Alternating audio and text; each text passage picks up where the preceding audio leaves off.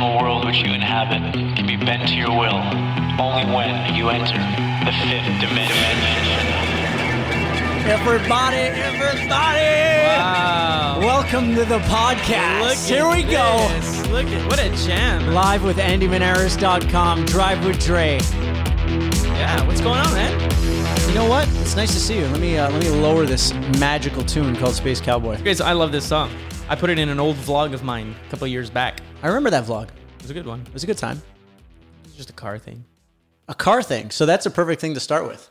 First of all, I'm very nervous Segway. because you are my brother, You are. I am your your younger brother. my younger brother. For all you out there, all you billions out there watching, Trillions. This is galactic feed. is there swearing allowed here? I'm fucking right. Okay, smoking weed. Sure. I don't have, but Okay. But uh, for next time, for next time, Yes. next time, because I, I I feel like I'll have recurring guests. Probably. Probably. And if you would be so kind, I know you, you did me this kindness because normally you don't answer me. Like, normally you answer my call on Christmas. Christmas and birthday, Yeah, but other than that, you you pretty much ghost me. never. No, this is not true. I have a very good brother, and my brother and I share a tight bond. Yes, we do. Um, so you mentioned cars. So your name is Andy Manaras, My name is Andy Manaras. but the car community. The car community. I'm pretty. I'm pretty. I'm. No, I'd say you're doing pretty well. I'm pretty well known in the car community globally, mostly North America, but globally also. So why don't you tell us why as Drive with Dray. So uh, my name is Andy, but I was named after my grandfather Andre. So uh, you started calling me Dre like when I was like six, when when we were young and Dr. Dre was coming up. That's pretty much how it started. You're like, "Yo, you're Dre." I said, "I guess I'm Dre," and then it stuck. The close people call me Dre, and the car people call me Dre. And- now it's actually more people calling me Dre than Andy. Yeah, Drive with Dray has a really nice ring to it, It did. It was it was marketable. and you've always had a, an eye for marketing. Yeah, I was. And so, what led to your your growth? Let's say on social media, or why do people know you? Why do people know or give a fuck about Drive with Dray or Drive with Dray's cars? Honestly, I have no idea. Um, I had a personal Instagram account like two years ago, and then I felt weird posting my cars all the time because for me, it's not to show off. It's just uh, I've always loved cars since I was like uh, since I was a young kid. And wait, where, where am I staring at? You or the the camera? No, you're staring at me. Okay. Yeah, see, that's why I didn't want to have the camera there because you're staring at me. Yeah, no, it's I just didn't know. Anyway, um, yeah. So I wanted to separate my personal life with my car life. I really wanted to just build a cool community. Um, so I started Drive with Dray, started posting cars, and it was a reason for me to to buy cars too. it was. I said, you know what? Maybe it wasn't just to to post pretty pictures. It was to build a community and get to know and get to know a lot of people. And in the last two years, I think I grew. In the first year, I grew like 60 60k. I'm at 110 almost, and uh, the people that I've met through that, like I've made tons of friends. I've made made uh, like cool business people. It brings me opportunities for investments. It brings me opportunities to travel and do tons of different car things. Like I get invited to go drive all these new cars all the time. Sometimes it's because maybe I'll buy it. Sometimes they just want my network to uh, to see what I actually think. Because I'm I'm brutally honest. I'm not one of those people who is uh, gonna get paid ever to to test something out or do something And just say, oh, I love and this. say I love it like 99% of people. You know, every product out there is the greatest. Everything's amazing. It's not. And I'll never do that. And I think that's why I've built a great community both on my smaller personal page and my bigger car page is because I don't, I, I say what I truthfully feel, how I feel. you say what you believe. I say what I believe. I'm never going to peddle bullshit. No, because you, And I'm never going to take money to promote something that I don't agree with or that I don't like. But it's not it's not a horrible thing to do that. It's just I'm in a position where I don't need that that money to be peddling things, but other people they do and you do what you got to do. So there's Yeah. no there's no right or wrong, it's just preference. yeah, and it, you should do what's what's good for you. You believe in something. You have, I think, one of your your strengths is your your opinion or your perspective, mm-hmm. and so you wouldn't cloud that by just peddling shit. You you can't do that. You rather just build your own stuff. You're you're very you have good taste. You're very opinionated. So you wouldn't want to fuck your your No, I wouldn't want to fuck my brand or what I believe in. yeah. So you said that you have no idea how you grew or why people give a shit about Drive with Dray, but I think I know why. Enlighten me. It's because you have an amazing eye. You take cars that wouldn't particularly be known for their sexiness or sportiness or cool factor, and you are able to take a car and see it as a blank canvas and tastefully, you know, throw on some some rims, mm-hmm. drop it, put a color scheme together that works, shoot it in a way that catches the eye. Because I think that's the difference between you and like let's say other car people Yeah. is that your ability to to like just have a great look and feel and, and like essentially you're like an artist. You take these cars and, and you're just and that's how I've gone with it. With that page, I've gone in a more artistic route. Like the first car I bought, it's also I don't buy them just for the page. I buy them for me because I love them and for the page also for the followers. But yeah, I like most people will buy that Lambo, Aventador, or whatever it is, and they'll post it and they they think they're gonna get tons of followers from it and whatever. But when 500 other people on social media have that Lambo, nobody really cares anymore. Whereas my recent car was a, was a Ferrari, and it's one that most of the old men buy for their wives. It's not known to be the cool internet one or anything like that. But as soon as I put my little touches on it, which is they're they're simple little things, but they all come together to make one totally different car. That makes things go viral. That makes things explode because it's the only one on the internet. And I pretty much do that with everything, not just cars. It's like, why would you want to do what a million other people are doing instead of trying to focus and do something unique where you really pop? yeah And, that's what I found. That's that's where the success from that the car the whole car thing came, and and other things. Well, it's like it's like you're choosing to to go into the one percent. So when, you're in the one percent, like the way I look at it is like you're doing something, you're charting new territory, right? Like you can go in the ninety nine percent and see where things are proven, but there's a lot more competition because Yeah. since things have been proven and there's other players doing it, um, you can do it and there will be success, like proven success. But it's to me, it just seems like more grind work. And if you can use, if you have an imagination and the ability to take a risk, you can go venture into the one percent and essentially go with no competition. You're Yeah. you're just doing your thing, and it's just like And I think also like following the rules is like I don't follow the rules. I don't follow traditional rules. So I'll give you an example. I hire a lot of professional photographers. They work all over the world. They do their thing to, to take some of my content because I'm very particular, particular or peculiar, particular. particular about uh, the things that I post. I need everything to be beautiful. Um, so I'll hire the best photographers. They'll do their thing. They'll charge a fortune. I'll pay. I'll get my stuff, and then I put it out there. Minimal likes, minimal engagement. Whereas I'm not a photographer. I buy a mediocre camera. I take the shot that I think is cool. Um, every photo- every professional photographer would tell me that's not why you're doing that. The car should be angled this way. The wheels should be this way. The the sky is too bright or whatever. I don't follow any of those rules because I don't even know them.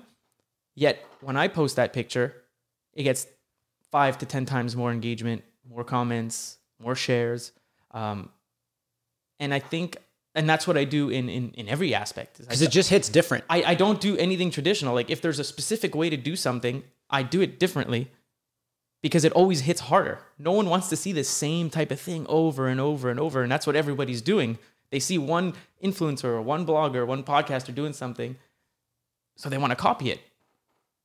But the world is filled with all that now and there's no more originality. So I try to, you know, go and to pierce through. yeah, you got you got in order to cut through, you got to do things differently in business, in life, in I don't know, relationships, like Music, everything. Music. Look at this shit. yeah. I mean, you're you're an artist. The only way, and I've been You're podcasting with a car guy. What does one have to do with the other? Nothing, but maybe it'll slap. you know, Well, I, I think it will slap because there's, Yeah. there's a look, there's a feel, and you can't just repeat what other people are doing. And on your note with the the professional photographers, and they they follow the guidelines mm-hmm. of what to do. Well, that essentially means that 99% of all the photos you'll see will be shot with a specific criteria in mind. And when that criteria is in mind, the way I see it, the way I think about marketing is I'm just thinking about people, not photographers, not professional photographers, random layman's, normal people mm-hmm. scrolling. yeah, How do I catch their eye in the feed? exactly. And if you're giving them something that their subconscious has always seen, it won't pop. But you, by taking your shots a, a little different, you making it, things a little bubblier, creating ag- aggressive contrasts, Yeah.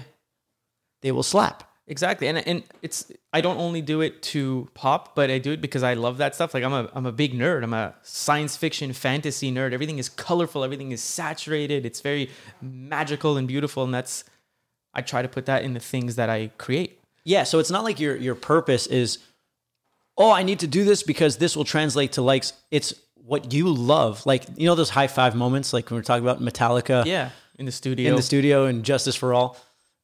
It's like when you feel it really good, you have the confidence enough to put it out, and you know it's going to slap. Whereas you can pay ten times as much, work with a real pro photographer, and that photo just is just going to be blah. And at the end of the day, as the artist, because essentially you're the artist, yeah. it's it doesn't matter if your procedures are legit. It matters who's reacting. Exactly. And I think a small superpower that I do have is I know how to evoke emotion out of people. Um, in everything I post, in every story I post, or in every question that I answer when I answer my questions, I know how to reply and get a response and a remark out of someone. I know how to make someone go, oh, whether it's good or bad, whether I want to create controversy or not. I'm very, um, how do I call it? I just know You're good at provoking. I'm good at provoking people. I'm good at in getting uh, a conversation started, and I'm good at making people feel a certain way. That's what I. That's what I. I've noticed. It's like let's say it's slight political incorrectness or it's just slightly left or right of center mm-hmm. that you're able to pierce I call it that like the the balance of normal, like you pierce outside of it. Like Yeah. the uncanny valley, which is normal, mm-hmm. or you go outside of it and that's when it, you just push those buttons because I read your your questions and answers because you get so many people who ask you questions both on Drive with Dray and Andy Manaras Yeah. and I, I can't stop watching them. Once I start reading your questions or looking at your answers, I have to go through all of them because they're addictive. Yeah, and that's what people have told me. I do it for fun because I I have a great time doing it, and at night it's a cool way for me to unwind, just answer some questions, pass the time during these weird quarantine days. So, um, yeah, it's it's I, I love it, and people seem to to like it too, especially when I do the Good Vibe Fridays. Oh, that, that's fantastic. I haven't done it in a minute, but um, well, today's Friday, so maybe today's Friday. Tonight. Maybe tonight I'll do that. Yeah. But you see, like the whenever you do something, whether it be your cars or the questions or general conversations with people, if you're having fun and you love what you're doing, the result is usually just an outpouring of people say, "Yeah, fuck yeah, give me more." Mm-hmm. As uh, Kevin Smith would say, "Take my money." A hundred percent. Um, people feel it when it's genuine and when when you're passionate, and it's like that law of attraction. They feel my emotion when I'm responding or when I'm talking, and if it's happy and positive, they love it and they want to read more. Like especially the good vibe questions. Like I ask people what they want to do, like uh, what good things happened to them in the last couple weeks or whatever, and now I don't even do it for myself. I do it for others because I get like I'll answer like 30 to 40 questions or whatever or, or statements from people. Then I'll get like 400 DMs back that day of people telling me that this is their favorite segment on the internet because it makes them so happy. It brings joy. Yeah, because you're if you're having a shit day, which it happens to everybody, reading about other people's good day and like what great things happened to someone else who was having a shit day, like it makes you feel better and it makes you be like, oh wow, maybe my day isn't so bad. Like this guy's so happy because this happened, and here I am complaining about something that is actually pretty Yeah, meaningless. It's like unlike the news exam like for example, which would Oh, nice. ASMR, bro. Yeah. What- what is this even? It's the new bulletproof uh, uh, bulletproof became a sponsor in 2024. In 2020, okay, bulletproof, yeah. Um, It's the collagen, protein, MCT oil. it's a new keto. version of this. Yeah, it's a new version. Well, let's see what flavor. It's delicious. I, oh, I love this stuff. So Doesn't it taste a little bit like uh, Choccio? yeah, tastes like old school chocolate milk. Yeah, I love it. with a little bit of a, a flavor there. But uh, Old bulletproof cold brew. Yeah. um, a lot of the way that you're, exp- oh yeah, so the transmission of news we were talking about, Mm-hmm. like we know when you watch the news, whatever fucking party it is, Yeah. it's like you're downloading shit vibes. It's like there's these screens who are yelling at, yelling at each other constantly, and you're literally, whether you agree or not, you're downloading shit vibes. Because Oh, oh, first yeah. of all, I don't even think anyone believes what they're saying. No. So right there, it's inauthentic. So you're downloading this like garbage shit, Whereas, let's say your Good Vibe Fridays, mm-hmm. when people are watching it, It's happy. it's happy. It feels good. It's it's first of all, it's it's perspective. Mm-hmm. It's good. It's literally good vibes. Like vibes are a real thing. Like see this this thing right here. Oh yeah, The subconscious mind needs good vibes. Absolutely. Your brain wants to do something. yeah. It can't if this is fucking downloading shit. And uh, like speaking of, pol- I'm not going to talk about politics because I don't do that. But the other day I watched the the presidential debate or whatever, like the first one a couple weeks ago, and so I tuned in like 10 minutes before it started, and it, I don't know what it was, a CNN or Fox, I don't even know. CNN. It was CNN. I think. Literally just watching and listening to the people speaking. I had to turn my TV off. I got anxiety. So I don't know how these people watch the news all day long, every day. Of course, they're high stress, they get cancer and all this stuff because they're just downloading garbage vibes, bad information, um, all the fear that the government and the news and media is putting into people. Like you're just downloading that all day long. Of course, you're gonna be miserable. Put some happy stuff. I told my mom like, I remember telling my mom like ten years ago, like I don't watch the news. Like she'd say, Andy, you don't watch the news, like to get this information. And I was like, no, it's depressing. Why would I? If if it doesn't change my immediate life, I don't care. Now my mom's the same. She doesn't watch the news. No, I, I think that's becoming very popular of, of like people who are, um, you know, who worry about their their vibe or their health or their mental health or all that stuff. If you're gonna spend your time watching the news, you're just gonna fuck yourself. If there's a direct Oh, yeah. correlation, let's say you watch that shit for two days. Day three, you're like all wound up. You're like, oh, you're scared. Is he this side or that side or what the fuck's going on? And regardless of what political party you, I don't know, subscribe or ascribe, doesn't to, matter who you vote for. Everyone's a puppet. and and you're just you're just receiving frustrated people who are arguing with each other. Exactly. So it's Turn that off. yeah, Put like, something happy. If you want to be happy, and you're a happy dude. if look, like the cliche is, if you want to be like happy, surround yourself with happy and good people, right?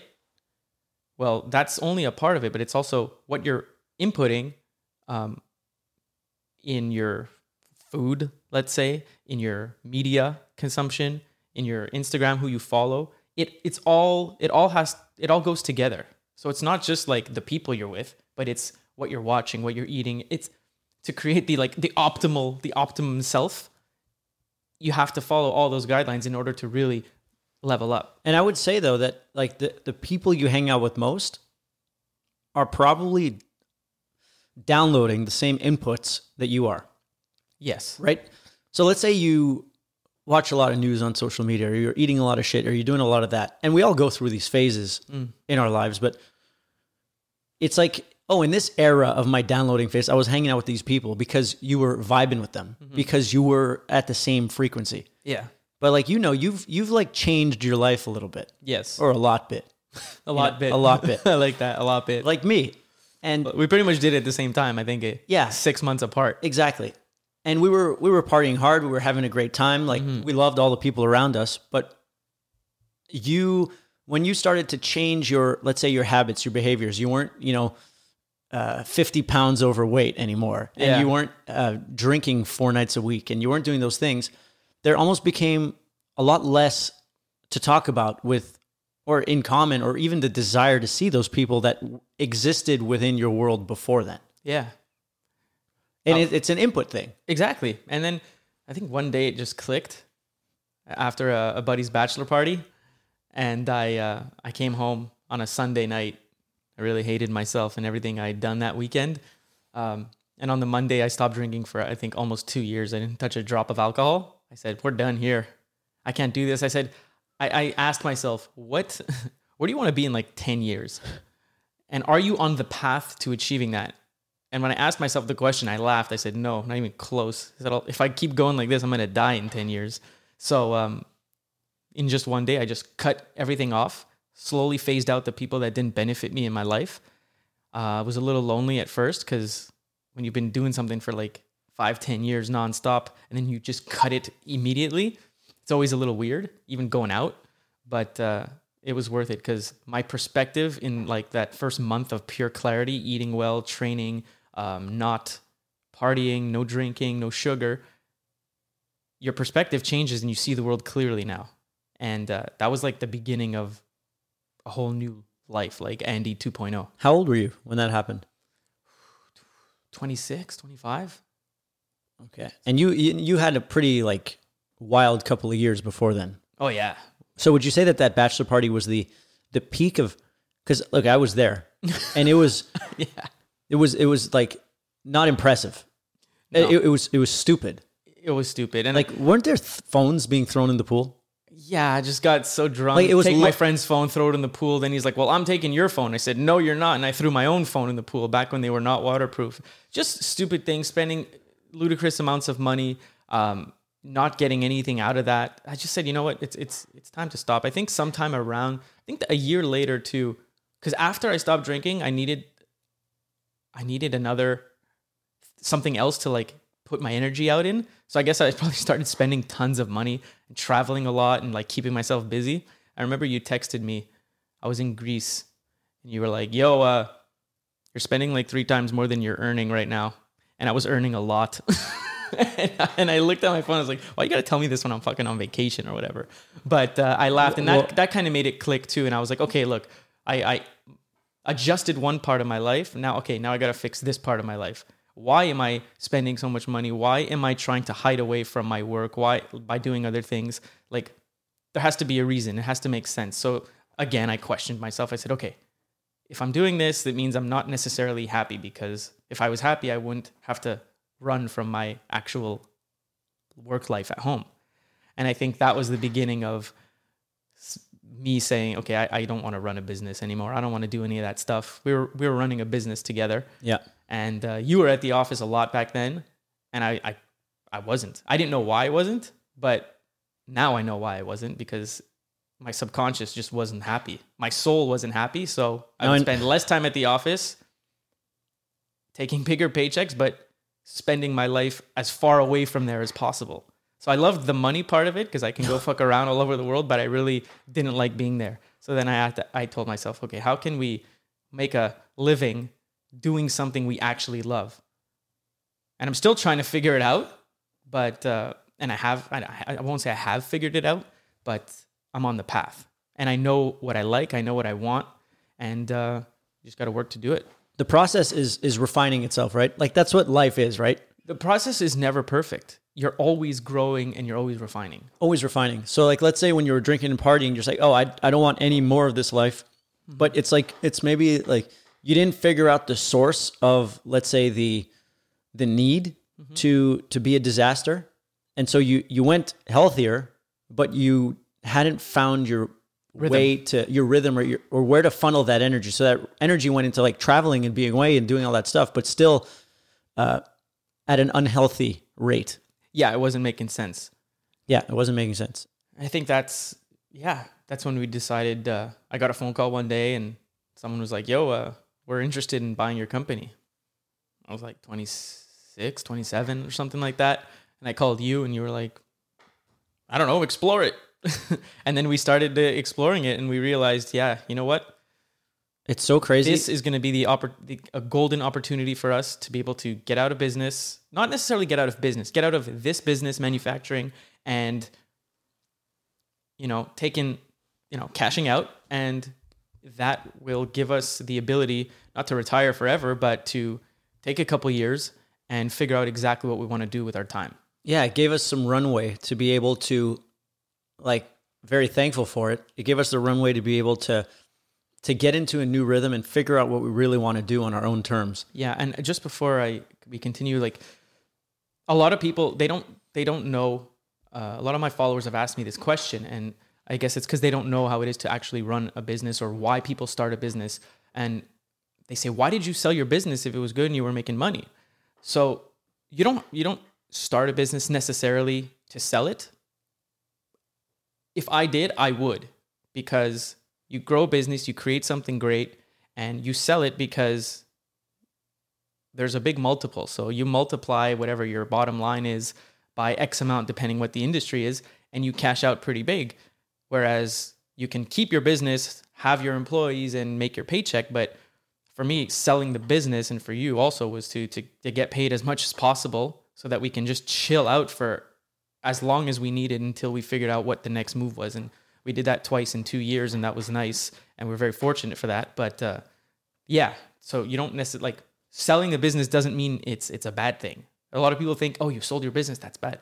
But like, no, you selling it is like um, the best thing you yeah, can do. It's hard to, to explain it to someone who's not in the exact situation because there's a lot of variables that people don't understand. Like there's a lot of stress. There's a, the idea of owning a business has a lot of like gravitas to it, but there's a lot of stresses that that come with it. And uh, and it's every case is different. Like let's say you're running a business and you love it and and it's bringing you joy and fulfillment and all that stuff. There's no reason to sell it. And as you go on, it builds value and, and it's good for you.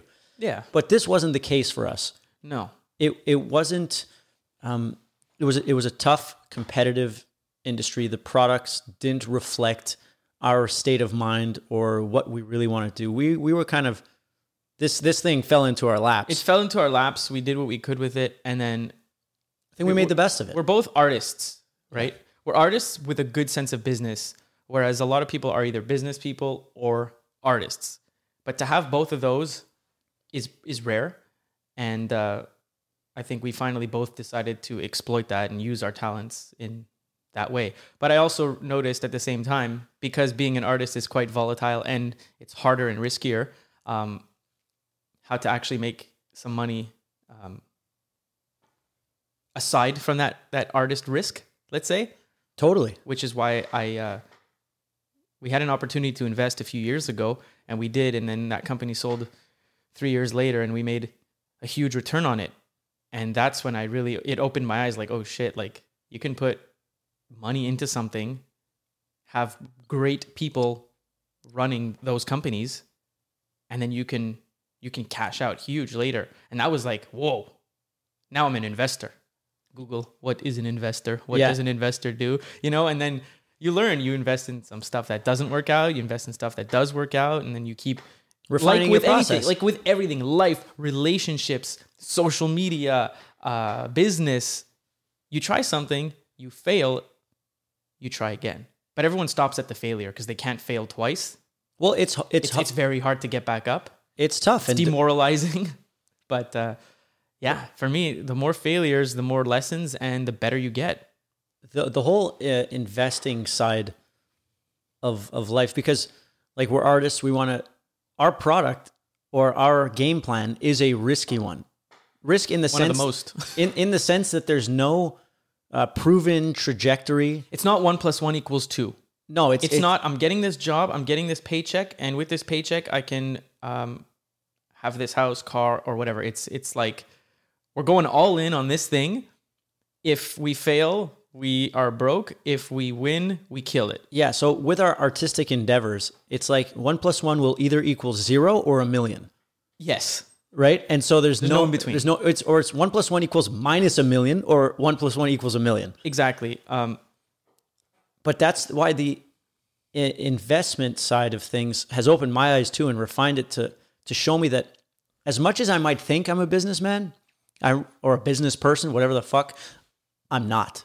Because there's people running businesses who are getting up at 5 a.m. and they're hustling and they're running this and they're running teams and they have 12 Skype meetings a day or Zoom meetings and they're doing all this stuff. And it's like, I don't, there's no chance that I could fucking compete with these people.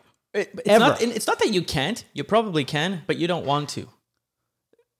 No, man, I, I can't because I know it's gonna. It comes at a cost. When I'm going high octane in one level, I'm gonna go high octane in the other one, and that's one that I chose to like extinguish. Exactly. I, I can't be. I remember back in the day closing like a good business deal. What would I do?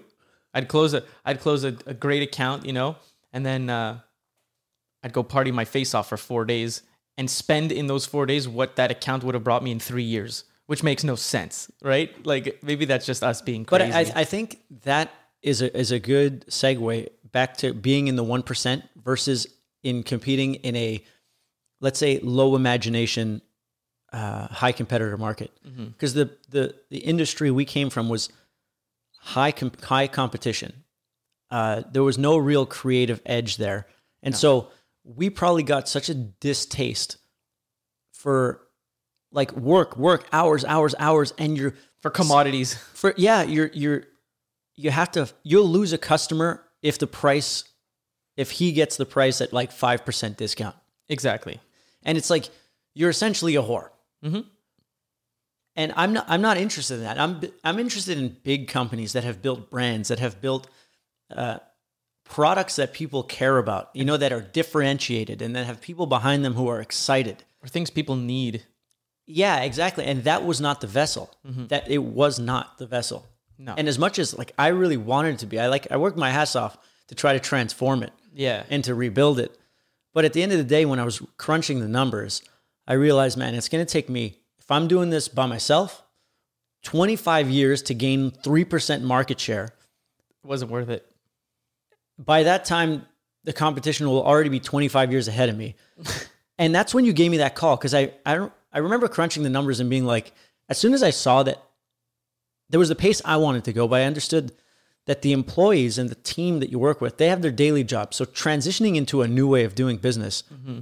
in my mind, I was like, yeah, well, they can do it because I can think it. Impossible. People around you who are not doing your particular job, which is to see the future, cannot move at your pace because they're doing what they're doing. And I thought I could do what I wanted to do in three years, when realistically it was probably 30 years. And when I came to that realization, I'm like, I'm going to be like 50 something, gaining 3% market share in an industry that I don't really give a fuck about. Um, and then you called me because because right there, my motivation died. Yeah. It's like I, When I you made that, cal- when you made those calculations and you were like, you read it on paper and you're like, nope. Yeah, I was No- like, no, that's gonna be a no for me, dog. I was like, I'm not, I'm checked out. And then you gave me a call and said, Yo, I got a phone call and uh, someone's interested. someone's interested. And I was like, By God, yeah. that was that was some uh, I was like, ah. that was some like the secret shit. Yeah, that was. Uh, that, I remember. I remember exactly where I was when I got that phone call. Care to share?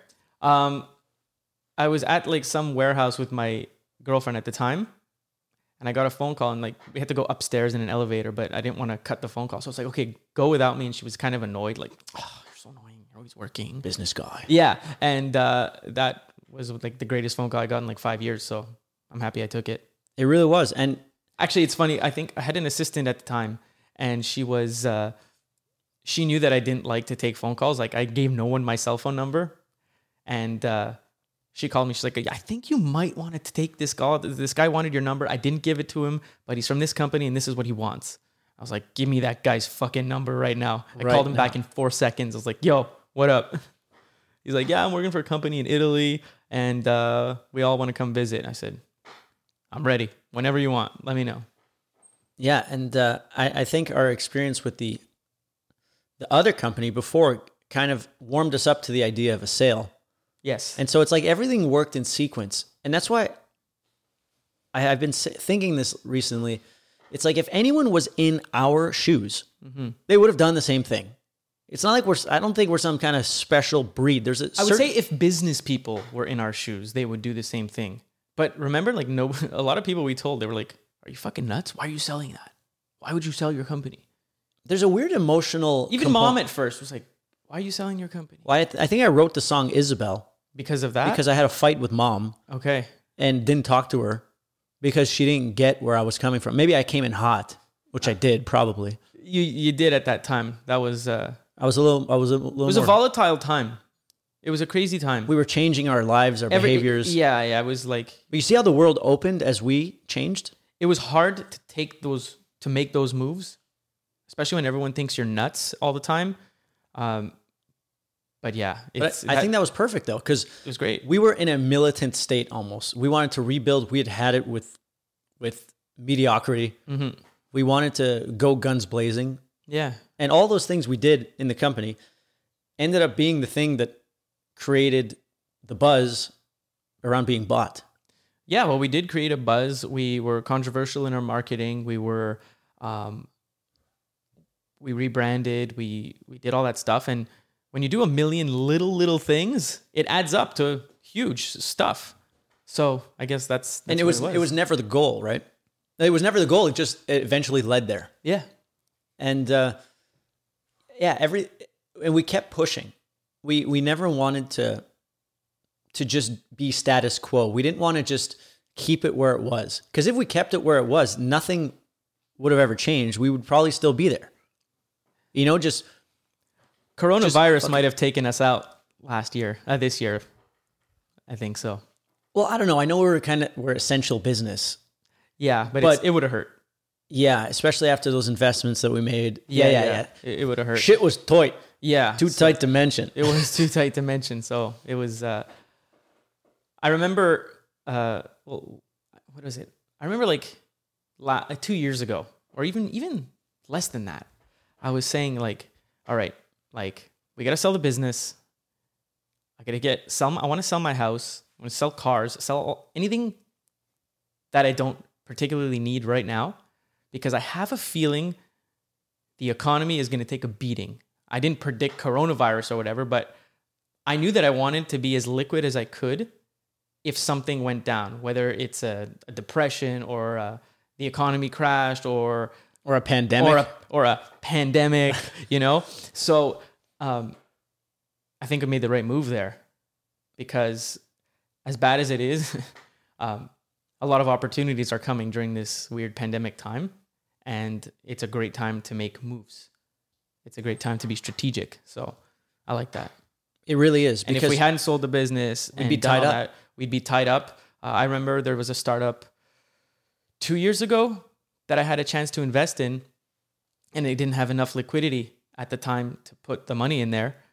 And I know that if I had done that two years ago, like I don't want to talk numbers, but like let's say I put ten dollars in there, today that ten dollars might be worth about a million, like two three years later, just because that company's been growing so much. ten dollars into a million, No, ten dollars. Sorry, ten dollars into a hundred or a thousand. like a hundred. Yeah, okay. ten x. Yeah, yeah. It- The ten dollars. Yeah, sorry. A million would have been legendary. Let's say a hundred k would have turned into a million. Yeah. you know. Um, but I lost that opportunity and whatever. But now, you know, you know when people say, "Oh, if I had known that uh, Apple was going to be huge or Tesla was going to be huge, I would have invested it at the time." But like everybody says that, but the it's like you got to be three years ahead of the curve before everyone else invests, right? You, you have to be in, in that frame of mind. Exactly. Always. So so that's where I am now is I'm trying to see what is going to be good in the next 2 3 years. Like what is on the rise and I've met and I literally that's why I use my car network, that's why I use my personal network is to meet people who can bring me these opportunities. This is a good connection to to connect it to the to social media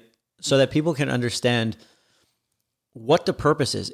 The purpose of social media is not to to get likes and feel good about yourself. It's it's a component. it depends for who. No, I know, but for you, Oh, for me, no. for you I don't give a and shit for about me, likes. in a sense, it's it's opened your network tremendously yeah. because it's it's almost like a it's like a a a proof of concept or a, a status thing. As as cheesy as that might sound, it's the real deal because you're getting uh, legit connections. Yeah. Your network is expanding in a very real way, mm-hmm. And uh, like I'm not looking for a, a million followers. I don't care. I have like fifteen thousand, but I have a lot of good quality followers. Like I'm not trying to push or peddle anything, so the number doesn't care. To, it doesn't matter to me. But it's it's who approaches me when they see my stuff, right? So I present myself in a specific way. I, I I make it known that I'm looking for opportunities of investment. By the way, I'm going to put this in here in case anyone watches. Um, I will not invest with someone who's never done business before. We've done that and it didn't work. You lose all your money. So, in the if you- words if- of uh, Liam Gallagher, not for me, man. no. So if if you've never So done you're not an angel investor. I'm not I used to be. I used to consider myself that. Now uh definitely not because I have like a couple hundred grand at least has been wasted. Not wasted, you learn, but yeah, it's uh I can I will only take that risk with people who have worked in business, have raised money before, uh, and people who have other investors going in also. I'm not going to be the sole investor. I'm not going to help you start your company uh, because there's a lot more that goes into starting a company than what everyone thinks. And that's So- why I see tons of uh, companies starting on Instagram and three months later they're, they close because no one really does the research. They don't know. So if you're going to hit me up, you, you have to have already done something great or have other investors who in, have invested in, in things. So you're saying this, I gather, because you get a lot of messages about this. Yeah, at least like for investment opportunities, probably 30 a day. Good God. Back in the day when I would promote that on my old Instagram, I had like, when I, before I deleted my old personal one, I had like 50K because I was really pushing that stuff. I was getting hundreds a day. So 30 is okay. I filter them out and whatever. Yeah, but less is more. And yeah. Less is definitely more, and that's the beauty of like the way you're using your network. And Drive with Dray is like really a funnel to Andy Manaras, Yeah. right? Because it, it's extending your network. Yeah. And Drive with Dray is bigger than It than is. Andy Manaras. So, so with the, because it's like seeing the future a little bit, Mm-hmm. right? Whole time travel thing. Yeah. It's, it's like where can you? Where's the next cannabis, right? Like where's the next this? And it's it's about figuring out where you can plant. seed. Like I'm excited about this kind of stuff, Yeah. and and like you have the car thing, I have the music thing, but We both use we use we use both of those as vessels for other things too. Of course, and they they can't be ex, like the exclusive only thing that I do. Like I only talk about music. I don't even I don't even know what I really talk about. I just like look weird. I've got a spacesuit on most of the time when you see me. But And when you when you went into that space thing, yeah, it's a whole other look. It's a whole other vibe than what you were doing before. It's not your traditional rock star with a cool leather jacket and whatever. Yeah. Um, you're not putting tattoos on your face for views. And probably everyone you actually knew, your friends, were like, is this guy fucking nuts? Like, what is he doing? luckily Grow up, you know? luckily for me, most of the friends or the people that I know who follow me knew I was nuts years ago. Exactly. Right? So this is like, oh, they're not even surprised anymore. No. because they they've seen me, you know, like pretty much get sober. Um, They've seen you go through it all. go yeah, they and I've been we've been always very public about everything, but Yeah. never really about personal life. So We also don't we like I think you're like me in, in the sense where you just don't give a fuck what other other people say or think. no, And also think what you've learned to do which I learned to do a little bit earlier was I don't tell anyone what I'm doing. Like what I show on social media is like very small compared to what is actually going on in life and in my mind. And I don't share most like any cool plans that I have. Like I share with you because you're pretty much me, but I won't share that with even some of my closest friends, family, definitely not, because everyone is so fucking critical of what you're doing that it those vibes just go into your soul and they make you think that you're about you're gonna fail. So I just I just do what I want Yeah, it's- on the side. I don't tell anyone about it. And then when they see it, they're like, oh, that's sick. But if you had told them that six months before when you were building it, they're gonna say, nah, I don't think that's cool. yeah, and you're definitely uh, you have the latest uh, software update because you're younger than me, so you're wiser than me. yep, that's a thing, and I totally agree with you because what I've come to notice is I thought before that I could sell what my imagination is or what I want to do to anybody. But what I've started to realize as I've matured is that people, even me, have a really hard time seeing something without their own filter on it. Mm-hmm. So when you tell someone close to you about a new project that you're working on, they're going to look at it through their lens. Yeah. And so their inadequacies are going to project onto whatever they're telling you, mm-hmm. regardless of if that's true or not. It's just if they were in your position, what would their fears be? Yeah. And so they're just projecting it on you and why you shouldn't do it. Exactly because of their own fear. Exactly. And so I don't even, I don't dislike these people. I just know that they're kind of unaware of the words that come out of their mouths because Yeah. they don't have that self awareness. Mm-hmm. And so, in your wisdom, it's like better off not saying anything and just Doing it. let them see it when it's out Yeah. than try to uh, collapse it in the building phases. Because you're a builder, you're an artist, you're a creator. You can't get the input of non creators No. in in in your creative mind because that's a virus that plants into your subconscious mind and then starts to fucking poison the well. Yeah. That's why I don't tell anyone shit. I just do it. And that's what I tell people. It's like, yo, don't tell anybody. Just just do it. And everyone's like, oh, what if I fail? Who cares? Start again. What's the worst thing that happens? You go broke, move in with a friend, move back with your mom for a little bit, do what you got to do. What I'm noticing though when I do talk to people about stuff is that they're all way more conservative than we are. Yes. You and I, it's good and it's also bad. Yes. Tomorrow, if if you everything fails and you end up in the street, you'll be fine. Like for you, it doesn't matter. You don't care if someone else thinks that, oh fuck, look at him, he took a risk and he fucked up and he's on the street. Like you don't care, you're just gonna get up and do something else. Same thing with me. You know what Whereas- Tupperware I can sell? Exactly. You'd just do anything. If I had to work four jobs and not sleep, I would do it. I wouldn't get Netflix and I wouldn't be like all the people that hit me up for advice or whatever. I see them. I follow them on Inst- Instagram or whatever, and they're asking me for advice or what they should do. And I tell them, and they they make up excuses, but like they all have the, the iPhone 12, you know? iPhone 12 didn't even come out yet, but they all have it. They all have Yeezys or fucking Virgil Abloh shoes, and they are all watching in the latest episodes of the newest series that's like so much time and money you can invest in yourself and you can and in, in anything but you're you're wasting it. And they feel- all create excuses and i'm just and at that point i'm like look i am i literally answer like 300 dms a day at least.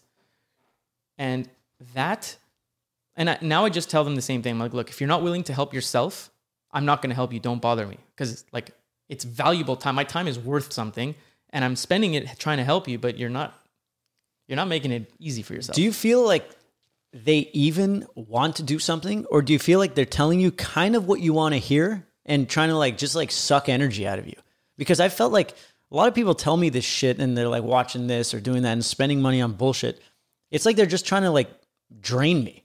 yeah So it's like I, I've become pretty brutal. Mm-hmm. no i'm i'm i think what people love about me when i answer them is that i'm so brutally honest even if i'm giving like a I'm not a relationship guy but if i give every piece of advice i give is is not with emotion there's zero emotion in it whether it's you or a, a random person i don't know it's just what's logical no one goes with logic they all go with ego and emotion and that's why everything's always upside down like if you give someone just a logical answer that's I don't know. That's it. And I'm I'm honest. Like I'm, I'm never gonna tell someone what they want to hear. I'm gonna tell them what they think if they ask me. I'll never give anyone my opinion if I'm not asked. Oh yeah, to- totally. But but you But if you ask, I'm gonna be brutally honest with you. because it's one of those things you do. It's like you're a bro Dr. Phil or something. yeah, and you're really funny and you have great perspective and you you don't choose sides according to like PC or whatever. You're just like No. You say it the way you feel it. yeah. There's, I don't I don't have a filter on on my voice. Do you think that uh, that has something to do with the way our parents were? Like if you just look at Georgie or you look at mom, My mom has mom has no filter at all. She didn't give a fuck. She's lawless. Whereas dad really cared about the image and what people thought and this and that. And um, I took over dad in a lot of aspects, but I also the the, the not giving a fuck. I got that from mom. Yeah. But I'd say we share something that dad knew how to play the game, per se. He could gauge himself based on his audience, based on what game he was playing or what chess game he was playing. You know what I mean? Yeah, Mom, mom's pure punk rock, she is. which, which it's good that we have that. But, uh, but dad was funny because picture how he was, let's say, at a conference or at a restaurant, and then picture how he was in the office. Two different. He was a fucking savage too. Yeah, he was. He was. He could have been a stand-up comedian. Yeah, His trolls, his comedic timing, yeah, yeah, yeah. and I find myself now because I'm like working with more people, and I find myself like when I want to hit like Jabbing. below the belt, you know, oh, like I feel. I'm like, God damn, I feel exactly the way he felt. Yeah. Like I know when I used to go into his office when I was 14, And you go look at these people like, and and he would give me this look like what he was on I don't know whatever the fuck he was on eBay buying fucking uh, Corvette parts Yeah. and he looks at me like what the fuck do you want? are you doing in my office. Good god. Yeah, but but it's always cool to see where you come from because we are elements of that. Oh yeah, everyone is an is is a product of where they grew up, right? yeah. So I think uh, another cool thing, just because that came into my head, was um, there's a lot of like kids between like 16 and 20 who hit me up for advice, and like 80% of them, it's because their parents don't like their parents are like, yeah, if you uh if you don't go to school, then you're gonna be kicked out of the house, and the kids like for them, it's like the end of the world. Where I'm like, good, get fucking kicked out of the house, get the hell out of there, go as far away from your parents as possible learn, they just don't want you to, to fuck up. They don't want you to make mistakes. They they want you. They're there for you. Like it, they're not doing it to be assholes. They want you to be protected, right? it comes from a place of of of love. of love and protection, which is intrinsically fear. Yes. But and all these these kids are coming up to me and they're like, "Yeah, like my parents said this and they won't they won't uh I don't know, they won't let me live at home if this happens." I'm just like, "Fuck it. You don't need that. Like do, take your risks, do your thing. Like you don't have to uh, go to university for 42 years, uh rack up hundreds of thousands of dollars of debt to become an engineer or a doctor, you know? Like there's infinite things that you can do. Just do them. But if you're if you're scared right now of your parents, you'll be scared of everything forever. So just just step out of there. Get out of that comfort zone. If you if you have to pay rent and go somewhere, get a shithole apartment, work an extra job, and just do it. You know? Not but no one's willing to just do it. well, there are people willing to do it. Yes, by no one I mean the majority. But there like more and more people are becoming aware I, I of think the possibilities in the universe. I think it's the 80-20 rule, which is like, and it borders on the 99-1 rule. It's like it's a it's a law of nature. It's a law of like business. It's a law like it's in everything. Like let's say 80% of your problems are going to come from 20% of your customers. Uh, 20% of the population creates what 80% consume. yeah. It's just a natural law. It's like physics. Most people will not do shit. They will just be the ants. Yes. And it's just the way it is. yeah. And if I think anyone who's in the 80 wants to be in the 20, they can. Mm-hmm. Uh, there's Well, look, I go through phases where, like, there's what what, what is this saying? It's like the, the sheep and the wolf, right? I like to be the wolf, not because I want to be the head guy or anything. I don't I actually don't care. Um, I just like to do my own thing. When I, I want to, I do I do what I want when I want, and no one's ever going to tell me otherwise. But every now and then, I do like to be the sheep, and I do put myself into the ninety nine percent, where I just chill and go through the motions and not worry about. well, it feels good. it does feel good every now and then. Like I stopped drinking for two years, but now I'll have my my rule at first was no more hangovers ever. Um, then I realized as you get older, that's just if you just don't get drunk because then you'll be hungover. So now it's like I'll have a glass of wine, a drink, maybe two, like in a week or in a month sometimes, and that's it. Like get a little buzz, have a good time, and and yeah, that's it. Forget, you know. Sometimes it's nice to forget about what everything else that's going on. Sometimes you do wake up and you're just like, Ugh.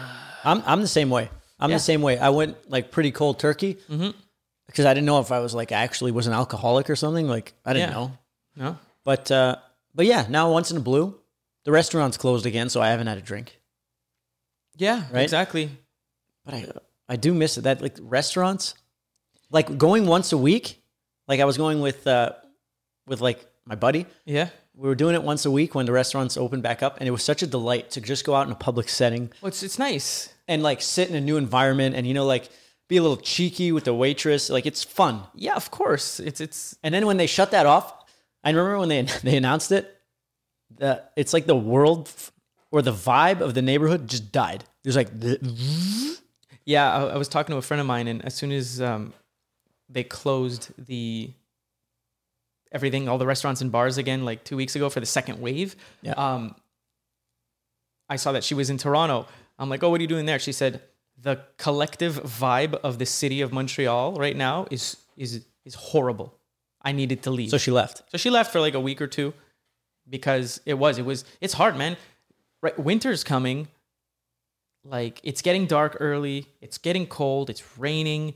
Everything is closed. You can't walk into a coffee shop. You got to wear a mask all the time. It's fucking depressing. And people that are depressed on a normal day, beautiful day, and whatever in this gorgeous world, right now they're they're feeling it. Like I'm not even close to being a depressed person, but fuck, I feel it sometimes too, and I'm sure you do Oh, definitely. you, you know you wake up and you question is everything i'm doing is, is is this good is what i'm doing good is it worth it you start asking yourself this and then you start eating some junk food and then it all just spirals for three days and then you're like oh fuck this i, I gotta go back to being confident Yeah. Well, I, I feel like you're like me. We have a really quick rebound time. yeah So like I'll, I'll get into a funk, and uh, it usually starts with shit food. It usually starts with like, oh, I've been good for the last three and a half days. I'm gonna do some donuts, Ooh. and then I do that, and it just starts a chain of events yeah that just uh, just collectively deteriorates my motivation and self confidence. yeah But but then I come back and I've got this like perspective. It's crazy. Like, so I, I was living in the countryside, about an hour outside of uh, downtown, and I just moved. I sold my house and I just moved back to the city. And uh, I was actually excited to move back to the city because I don't have to drive an hour to go to restaurants. I don't have to drive an hour to see friends. You know, like I'm back into, into the mix. It's nice. But the day I moved, they closed everything again. And I'm just like, fuck. And then they closed the gyms because my thing was I was to, I was busy with the move and all this stuff. And I was like, okay, I'm going to get back to the gym. I'm to get back into shape and do the whole thing. And then boom, it started. So gyms closed. And then Not even in your building? in my building, it's closed. So I messaged the guy in charge of my building like three days ago. I was like, yo, the gym is closed, right? He said, yeah. I said, uh, can I, can I pay to get, uh, Oh, you want to grease them, huh? I said, "Can I pay to get one of the treadmills delivered three floors down to my my spare bedroom?" I tried. He said, "No, unfortunately, we can't do that." So I just ordered a treadmill on Amazon. I just did too. Come on, Two days ago. me too. Two days ago, I ordered a treadmill. Like a $900 one. oh, rich guy. What do you mean, rich guy? How much cheaper can you go? I bought a shitty Chinese one for five hundred.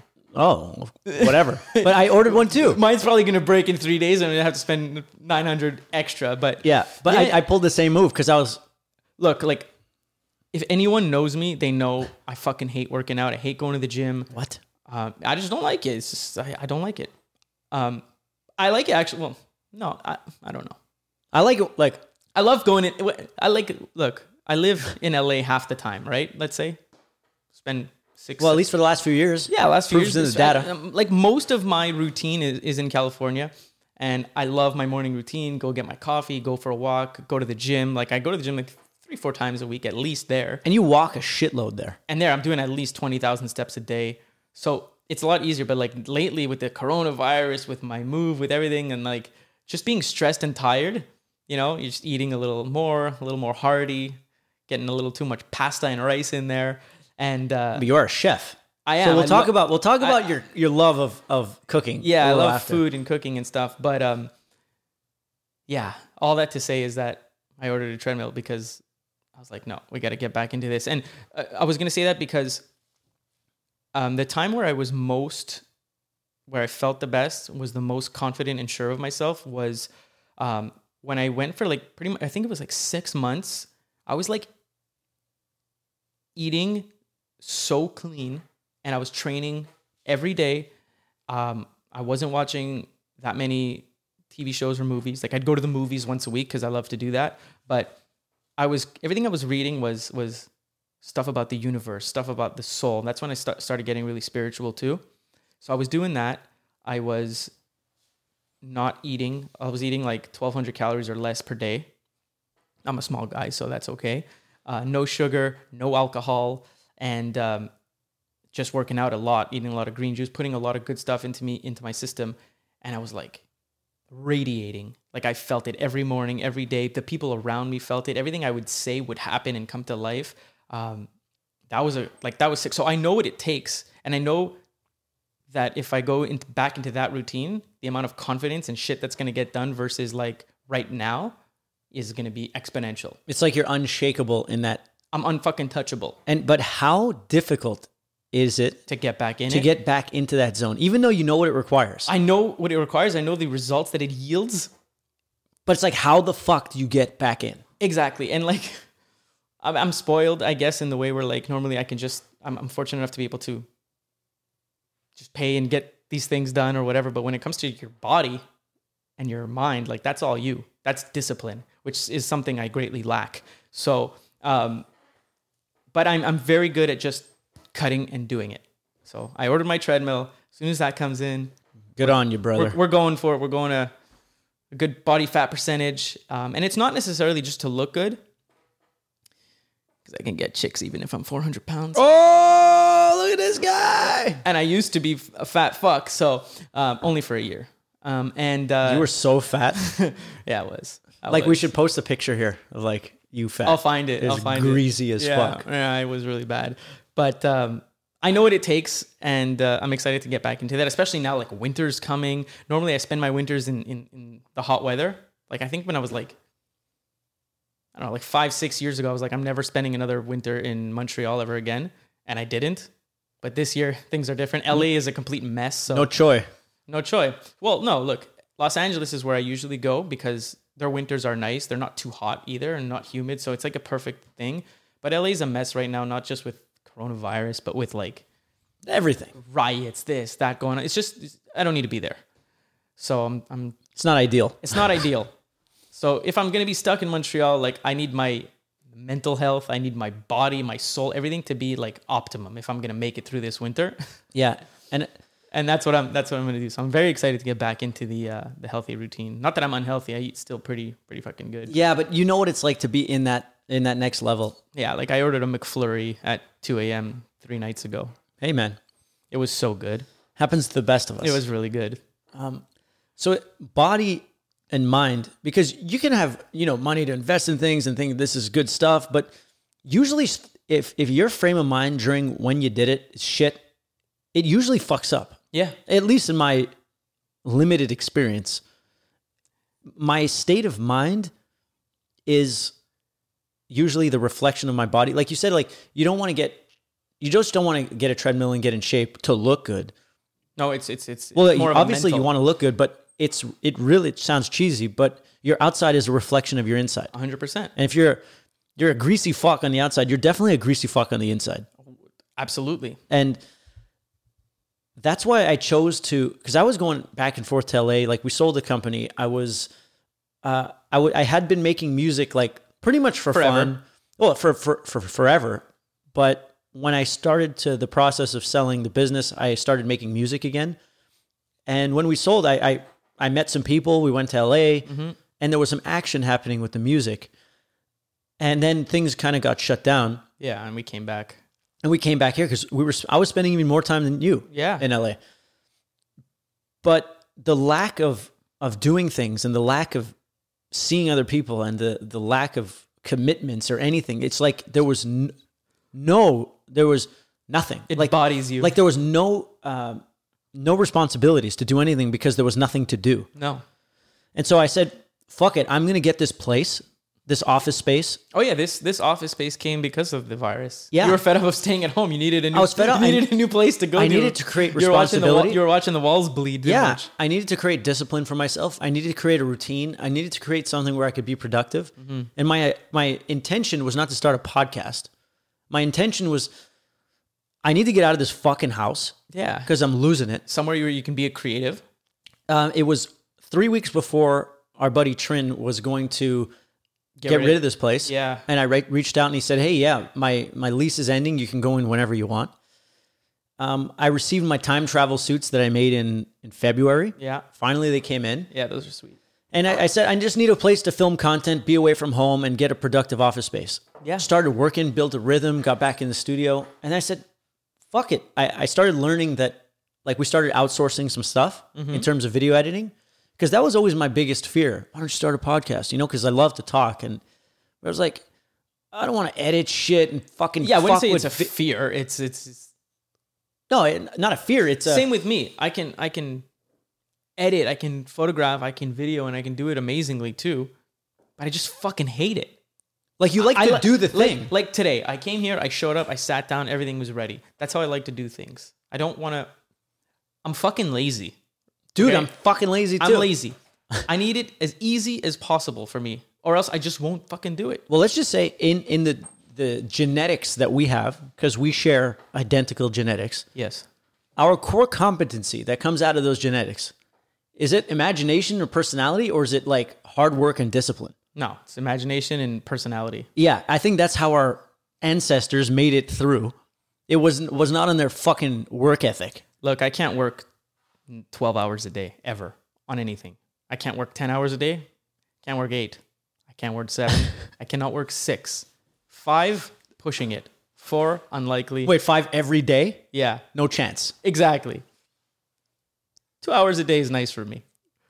And I try to figure out how the fuck can I make money and live this life and travel the world working only two hard hours a day. And it the the hack over there is that it can't be work. It has to be something. How can you live your life doing the things you want to do and get paid for it and bring an income doing those things? So it's like when people are like, "How much do you work every day?" I'm like, I don't know. Like I didn't technically, I didn't even open my fucking laptop today. I didn't even open my email today. I actually deleted the email app because I was fed up of notifications. But Nice move. yeah, it's just it's all it's it's an all day, every day mentality, right? At 2 a.m., if I'm feeling productive and I'm in it, I go in it. Yeah. If I'm not, then I'm not. Then I'll take two weeks off. But like most people can't do that. Of course, of course. But everyone's in a situation, a mm-hmm. particular situation, and it's not about worrying about what other people can do or can't do. It's like given your situation and where you are, how are you most optimal to survive your environment? Yeah. right? If same with me, same with any anyone who's doing what they're doing, it's because they're adapting and surviving to their environment. We just happen to be in a different bubble Yeah. or a different niche, mm-hmm. right? And it, it's not a, it's not a like a status thing. It's like there's all kinds of different things. But people like you and me who are like charismatic people. We go out and we, you know, talk to talk to the waiter at the restaurant and like, you know, pump their tires because it feels good. And it's like, Yeah, I love making other people feel good. Exactly. So it's like the people with our personality types are artists. They're people who usually get paid to be on screen. Yeah. These are not people who can manage finances very well. Luckily, our course of life brought us to a point where we had to develop these skills somewhat because I feel they severely lacked in our Yeah. youth, even now. Mm-hmm. But we're getting better. We're getting a, an understanding of things. Yeah. But every everyone's different. It's like you can't take a guy who's like a masterful engineer who thrives on I don't know, 12-hour days where he's like writing code and he's fucking killing it. And he loves it. You put him in front of a camera and he shits his pants. Yeah. You know? Yeah. Everyone is We all, we've all got our own thing. we've all got our thing. So it's about I think the thing is, there, why there's so much tension in the world or whatever is because most people are not doing their thing. They're trying to do something else. and that Sometimes it's because they do it themselves, or maybe it's their parents, or it's it's society that is saying you can't do this, you got to do that because other people are going to think or whatever. But it's just like no, take what you got and go with it. Do what you can with what you got. like the way nature works and the way like species evolve it's they're purely reacting to their environment and either they they grow and mutate into something else or die off and go extinct Yeah. we as like let's say the average north american family lives in such a level of comfort mm-hmm. that you can go your entire life without really getting out in the environment and learning and adapting and growing Yeah. because You, just coast through. you can go your entire life without ever even figuring out what it is that you were meant to do because you, just didn't have fo- you to. followed the rules. You brought your lunchbox to school, you brought your lunchbox to work, and then you retired at 65. You did everything that kept you safe and that allowed you to reproduce and get a house and pay for it. yeah. This But, might, this but might that, be but that crushes souls. It does. Like what what fucks me up, and a lot of people might hate me for saying this, is like, look, when we were little kids, when we were in elementary school, right, or even high school, I don't remember. You bring your lunchbox to school, and twelve o'clock comes, and you, or ten o'clock comes, and you eat your little snack, your, your little shit, and you know it's the best part of the day. Eat your little fruit roll up or whatever, Oh, and then lunchtime yeah. comes, you you oh, what what what did mom make me? You know. So you're like seven years old and that's what you're doing. And then I'm seeing these fucking 50, 60, 40 year olds doing the same thing. 10 o'clock comes, they're at their office, they're eating their little snack. 12 o'clock comes, oh, I can't take a phone call, I can't do anything, I gotta eat my lunch. And I'm like, yo, what the fuck? I'm like, you haven't changed since you were six. You're the same, you're doing the same thing, and then you're gonna retire and do what? And then you die. And then you look at everyone on the deathbed, and every, the thing everyone says is, "Oh, I wish I would have done this. I wish I would have done this." And like that used to hit me when I was little. I was like, "I'm not gonna be like them. I'm gonna do everything." It, it's fucked up to watch. It it it, it hurts me, and it's like I don't want people to be doing that. Like it's it's But for I, I, I also think another unpopular opinion is that a lot of people are meant to not ever get out of it. It's like it's like the comforts outweigh anything else. It's like it's very easy to be comfortable. even if you have a low, low, you're a super low income family, you probably still have Netflix and a cell phone, and you could just be scrolling, even if you live in a fucking tin can. 100. percent You could be scrolling anyway. Like so, and you could, you know, pull a whack, send a DM. You can do all the things. So, like all the tools and all the things that make our lives so comfortable, they also prevent us subconsciously to want to grow because we're getting all the dopamine hits that we could ever require. Oh yeah, the likes, the, the messages, the if you're in a relationship with someone, you get into a little fight, all you got to do is you got you take this device, you go on a DM. Someone else is making you happy when you're sad. Like it's crazy. So Yeah, of course, some someone people- else can make you happy even when you're happy. Yeah, It's like we live in so much abundance that it's actually counterproductive. It is. Whereas, like way back in the day, there were no depressed Neanderthals, you know, because every day they woke up and it's like, yo, Yeah, they had a I. I got to get some fucking food or I'm gonna die. I have to survive. I need to find some water. If no one's uh, worrying about dying. No one in North America, I guess, is wor- worrying about dying. You know. yeah, or yeah, like the there's other part. other parts of the world. Yeah, for sure. Uh, we're not uh, saying everyone's like this, but there's a huge amount of the, the population, and no wonder like uh, cigarettes and booze and porn, uh, the news, everything that's like trash Any vice. Sells like crazy. Casinos, because most people like we're animals who live in a box Yeah. with screens. Yeah. And so no wonder like our, our need for like fulfillment is going to be It ca- has to come from somewhere. is going to be never ending. Like the demand for getting high, whether it's uh, food, TV, porn, Sex, drugs, yeah. sex, whatever, it's like It's always going to be there. unlimited, Yeah. unlimited. But it's like if you and there's going to be a steady stream of income that comes in, Mm-hmm. and you're motivated not to fuck that because then your mortgage will get cut. Yeah. So it's like, oh, I, I, I I hate my job, but I got to stick with it. Like, we're in a position where, I don't know, we got we got out of it. Mm-hmm. Like a, a, I think a concern from people close to us was like, yeah, but that's steady and it's safe and it's consistent Yeah, and you can get loans and more. Like we're fucking floating. Yeah. Mm-hmm. Like we're investing in shit. You know, we. uh, We have no real idea of when things are coming in or not. No, and it's not really a concern. But it feels like our natural state is to be in the in between, Yeah, in, in, in limbo. in limbo, and in limbo, I lived many years in limbo. yeah. And then when shit gets tight, like something works out, you know, Oh, it's happened so many times where I'm, what is it like? on the brink. Oh my god! Like I don't, I don't like, I don't want to talk about numbers, but it's just hilarious, and and I know that the people watching, my followers watching, will will appreciate it. But it's like, how many times have has my fucking bank account have I looked at it and it's there's like, I don't know, eight thousand dollars in there, and I know that next month I've got forty two thousand dollars of payments to make, and things to pay. Right, house, mortgage, business, cars, and no job.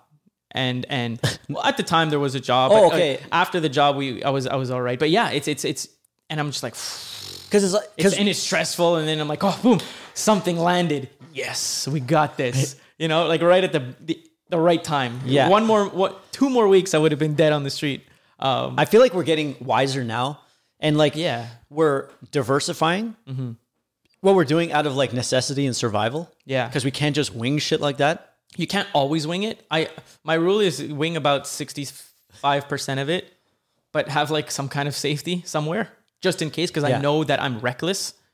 But that's where our relationship is good because there's a, like we run like a company. Yeah. you and I. We we balance each other out on different things, like, Mm. and that that's a good like perspective, and it's like Yeah. We complement each other. We help each other when needed. Uh, we shit on each other when needed, and it works. yeah, But, uh, it's a nice, respectful. Yeah, but definitely like people who think that like we've had it all, like I've had it easy and this and that. Like what you, whatever you see here is only what I want to show you. It Doesn't mean there's not uh, fucking volcanoes erupting in the background sometimes. I spoke to a friend, uh, name's Jr. okay, yeah, and uh, we were just catching up yesterday, and uh, he told me that like what I'm doing on social media looks interesting, you know, with like the spacesuit and all that stuff. Mm-hmm. Yeah. and I'm like, looks nuts, right? He's like, I don't judge. I just know what you told me three years ago, and I'll never forget it, and I repeat it every day. but It's like everything you see, smoke and mirrors. yeah, All fucking smoke and mirrors. it's a good thing and a bad thing. Um, someone today asked me, he said, because the other day I posted, if hey, if you're having a shit day, send me a message. Let's talk. Whatever. Uh, it was an overwhelming amount of responses, but um, someone messaged me and he said, look, I'm in a place where like I'm not I'm not happy and uh, actually no, I just forgot completely what I was saying. It's gonna come back to me, but I, I Hey, it literally just blanked out. all good. I don't what were we saying before that? Uh, smoke and mirrors. Oh yeah, yeah. So he said, I said, okay, so how old are you and what do you want? What are you doing right now in life? He's like, I'm 18 and I'm doing some kind of administration work job. So what do you what do you want to do? So I'm going to take a course online. Um, there's a there's a guy. He's a really good. Uh, I think it was for some investing, forex, or entrepreneur. I don't know what it was. And he's like, yeah, I'm going to take this course. And I was like, whoa. I was like, that's great, great initiative, but like, send me the guy. Let me see. Let me vet him because there's so many people who's all smoke and mirrors. You know, they rent a Lambo. Anyone could spend a thousand dollars to rent a Lambo in one day. Yeah, they got a tight shirt on. They got a tight shirt. They've got the Lambo, and they pose in front of a stranger's house in Beverly Hills, and they say that they're they're they're killing it. And then they, they do- sell you a and they course for a thousand bucks. And they literally sell. Yeah, they'll sell a hundred courses in a month, and that's a hundred grand a month. But they haven't done anything, and they're just literally reading a book, writing their own version of it, and selling it. So I told them like, watch out, because there is so much smoke and mirrors on uh, Instagram. That's why I try to be transparent with people. I tell them I've been on the brink of bankruptcy. I've spent way more than I made. I've had horrible failures, some great successes. I, I if you're real with people, they'll be real with you. Like the people who just show all the good stuff and say it's all been great and whatever, you know it's you know it's garbage. Yeah. You know, you but because you know that the the Steve Jobs of the world, the Jeff Bezos of the world, those beasts, they had fucking twenty fuck ups before something clicked, and they talk about them. Yeah, and it was it was a hard road. Yeah, it's not easy. Even even right now, why Jeff Bezos is he's about to hit a trillion dollar net worth, but he's still grinding every single day, right? That I don't understand. I don't think I could do that. Is he going to hit a trillion net worth? I think in a couple of years, yeah. Holy shit! If this pandemic continues, yeah, man. Oh yeah, I've been cra- shopping on Amazon like crazy. I don't even know. I, don't, I never go on Amazon. You know how much rice I bought the first two weeks when we thought like we are all going to die? Really? Like remember when you stocked up your fridge? oh yeah. Like you stocked up heavy. Yeah. I was still in LA. I was like, we didn't know. We, this was March. yeah, I was like, nah, fuck it. Who cares? This is nothing. This is bullshit. It's gonna, it's gonna. Pass. Yeah, You flew home, and then, Yeah, I flew home. And, and then it was like, me. it was like the Great Thursday. yeah. I went outside and like everything was gray, but the feeling in the air was gray. There was no one in the street, and I was like, it, it's when they they they uh, they announced a national or global pandemic. Yeah, well, a pa- I think pandemic means it's a global thing. Okay, So it's a pandemic. whatever the fuck. Whatever the fuck. When that because before when it was leading up, I was like, nah, nah, fucking horseshit. It's uh, who cares? But as soon as you you flew back, I think you flew back two or three days later. yeah, and it was like ghost town airport. Uh, came back, the, just the feeling in the It air. felt like the zombie apocalypse. it did because three weeks after it hit, you know? because at the beginning It's quiet. no one knew what was going on. No, no. Everyone in, in Italy was fucking Oh, apparently going down like flies. Yeah. So we didn't we didn't know what the fuck was going on. And I was just like I tried to order the groceries from like online. In LA? was, no, no, in, in, Montreal. Montreal, yeah. And it was impossible.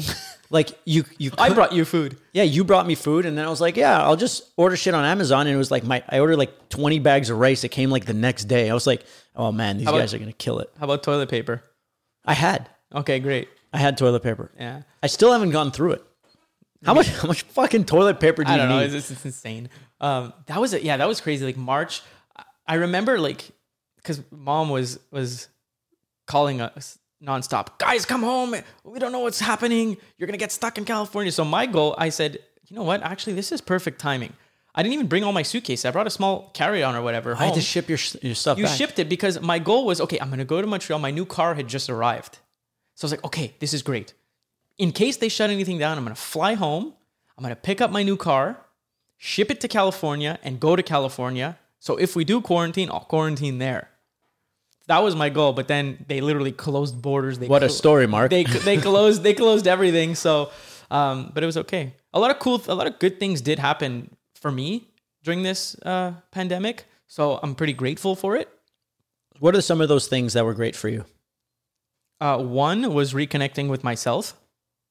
Great. So uh, dive into that a little bit. Uh, Like, because you Nothing, you, it's just- you it's just- touched on spirituality earlier, so maybe this is like a, a place to talk about that. maybe. Um, I, wouldn't say I was like. I, I meant more like when you stay home and you've got nowhere to go and nothing to do. You you start to reflect on the things you were doing, and you're like, okay, maybe this wasn't needed. Look, I can live great and happy without this element in my life. So why did I need to do that? And you kind of it's it's basically like going on your desktop on your laptop and cleaning it up, putting things in the trash, putting things into folders. You're, I I got to organize my life and and see what is really important, what is really not important, where I should go, what I should do, who I should be technically. Um, so that was good. Also, like good things happened, investment opportunities happened, um, car stuff happened. I sold my house. Um, yeah. So it was so a lot of there was you took a positive out of it rather than like a net negative. Yeah, I mean, Uh, it's the only. It's. It- I think it's that's really- a frame of mind, right? it is a frame of mind, but look, it also I do sympathize with so many people who have been negatively affected, like the people whose restaurants, like they work their whole lives, they open a restaurant, boom, bankruptcy, or or things like that. Like it's it's it's tough, and it's not their fault. It's not like it's not has nothing to do with their state of mind. It's this is what happened, and Yeah, that's a, that's a very good point because we are flexible. Let's like we we got out of what we were the industry we're in. We cashed out. We have this this comfort pad. yeah, A lot of people don't have that. A lot of people are grinding and working and building their their world every day. yeah, and this And this just halted it. whether it's a, a gym or a yoga studio or a restaurant or whatever. Anyone who has a physical business right now, not anyone, but a lot of them, it's it's just difficult. Yeah, But I think it did open a lot of people's eyes, which is what I'm noticing. I'm on my phone a lot and I talk to people all day long. And I've noticed the good thing about this this coronavirus is that people have started waking up and seeing what they are actually capable of, how you can thrive without like how you can thrive just on the internet right now why would you need a physical store if your online sales have just gone up 5000% right? So it's it's the good thing about this is that it has changed people's perspectives. It has shifted them into questioning things. Like i saw um, I, I follow this guy jay jay alvarrez i think is his name. He's in he's in hawaii slash la stud surfer dude. stud surfer dude good looking guy. Um, very he thinks the way we think but he has a major audience so he did a, a few polls the other day and uh, one of them was do you trust your governments yes or no and he's got like 5 million followers or something and it was like 80% no they do not trust their government if you would have asked that this time last year it would have been probably like 60% yes 40% no but now now, because there's a lot of horseshit going on, you know, they mask it with all these things that are happening in the world. Um, and people are just fed up now. And there's no way of really knowing the truth but i No. think people have a really good sense of when they they think there's bullshit going on and no like When you smell shit, it usually is shit. yeah Is so the so there's no way of finding what the shit really is no. because it's i look i love conspiracies more than the next guy oh. as much as the next guy i don't know what the expression is Yeah. but to say because there's a lot of people coming out of the woodwork now who are like they they've latched on to a conspiracy Yeah. and that's their truth Yeah. like as much as it's fun to think about this stuff you don't even you don't have the data you don't know No. so so just because it's alternative and you just discovered it doesn't mean it that's the truth Exactly. Like, I do believe that I do believe that a lot of conspiracies are true when I have dug and done months or years of research myself, but a lot of them are bullshit. But I do know that I don't care what's real or what's not. And I don't have to prove to anyone what is because as soon as you start saying your real opinion, you really open up a, a can of worms with people. So I stay I stay pretty Yeah. quiet about it. well because you also understand that your opinion is you don't have like a hundred percent and I don't yeah I don't have the actual data. yeah so it it is what it is but to go back to the a more productive point was that you said people are opening their eyes of what they can really do people are waking up. because as we were saying earlier um, people have never really got down to the environment uh, to really battle the elements to see what they're made of which is always much more than they even believe A hundred. this a lot of people are so affected and it's destroyed their their consistent steady stream of income so so while a lot of people are hurting i'm sure there's a lot of people like you said this has given them the opportunity to figure out oh man like it's putting them in a creative space like oh i can sell online i could do this i could do this side business i'm going to start making pies i'm going to start Fuck uh, doing this i'm going to do a podcast i'm going to do when it's do or die, you figure it out. Yeah, and, And, I, and, and 90, I'd say like uh, you and I live in the do or die type of situation every day. yeah, Most people are not in that situation. They have a safe job, steady income, a wife, spouse, whatever that also has an income and everything is cool, right?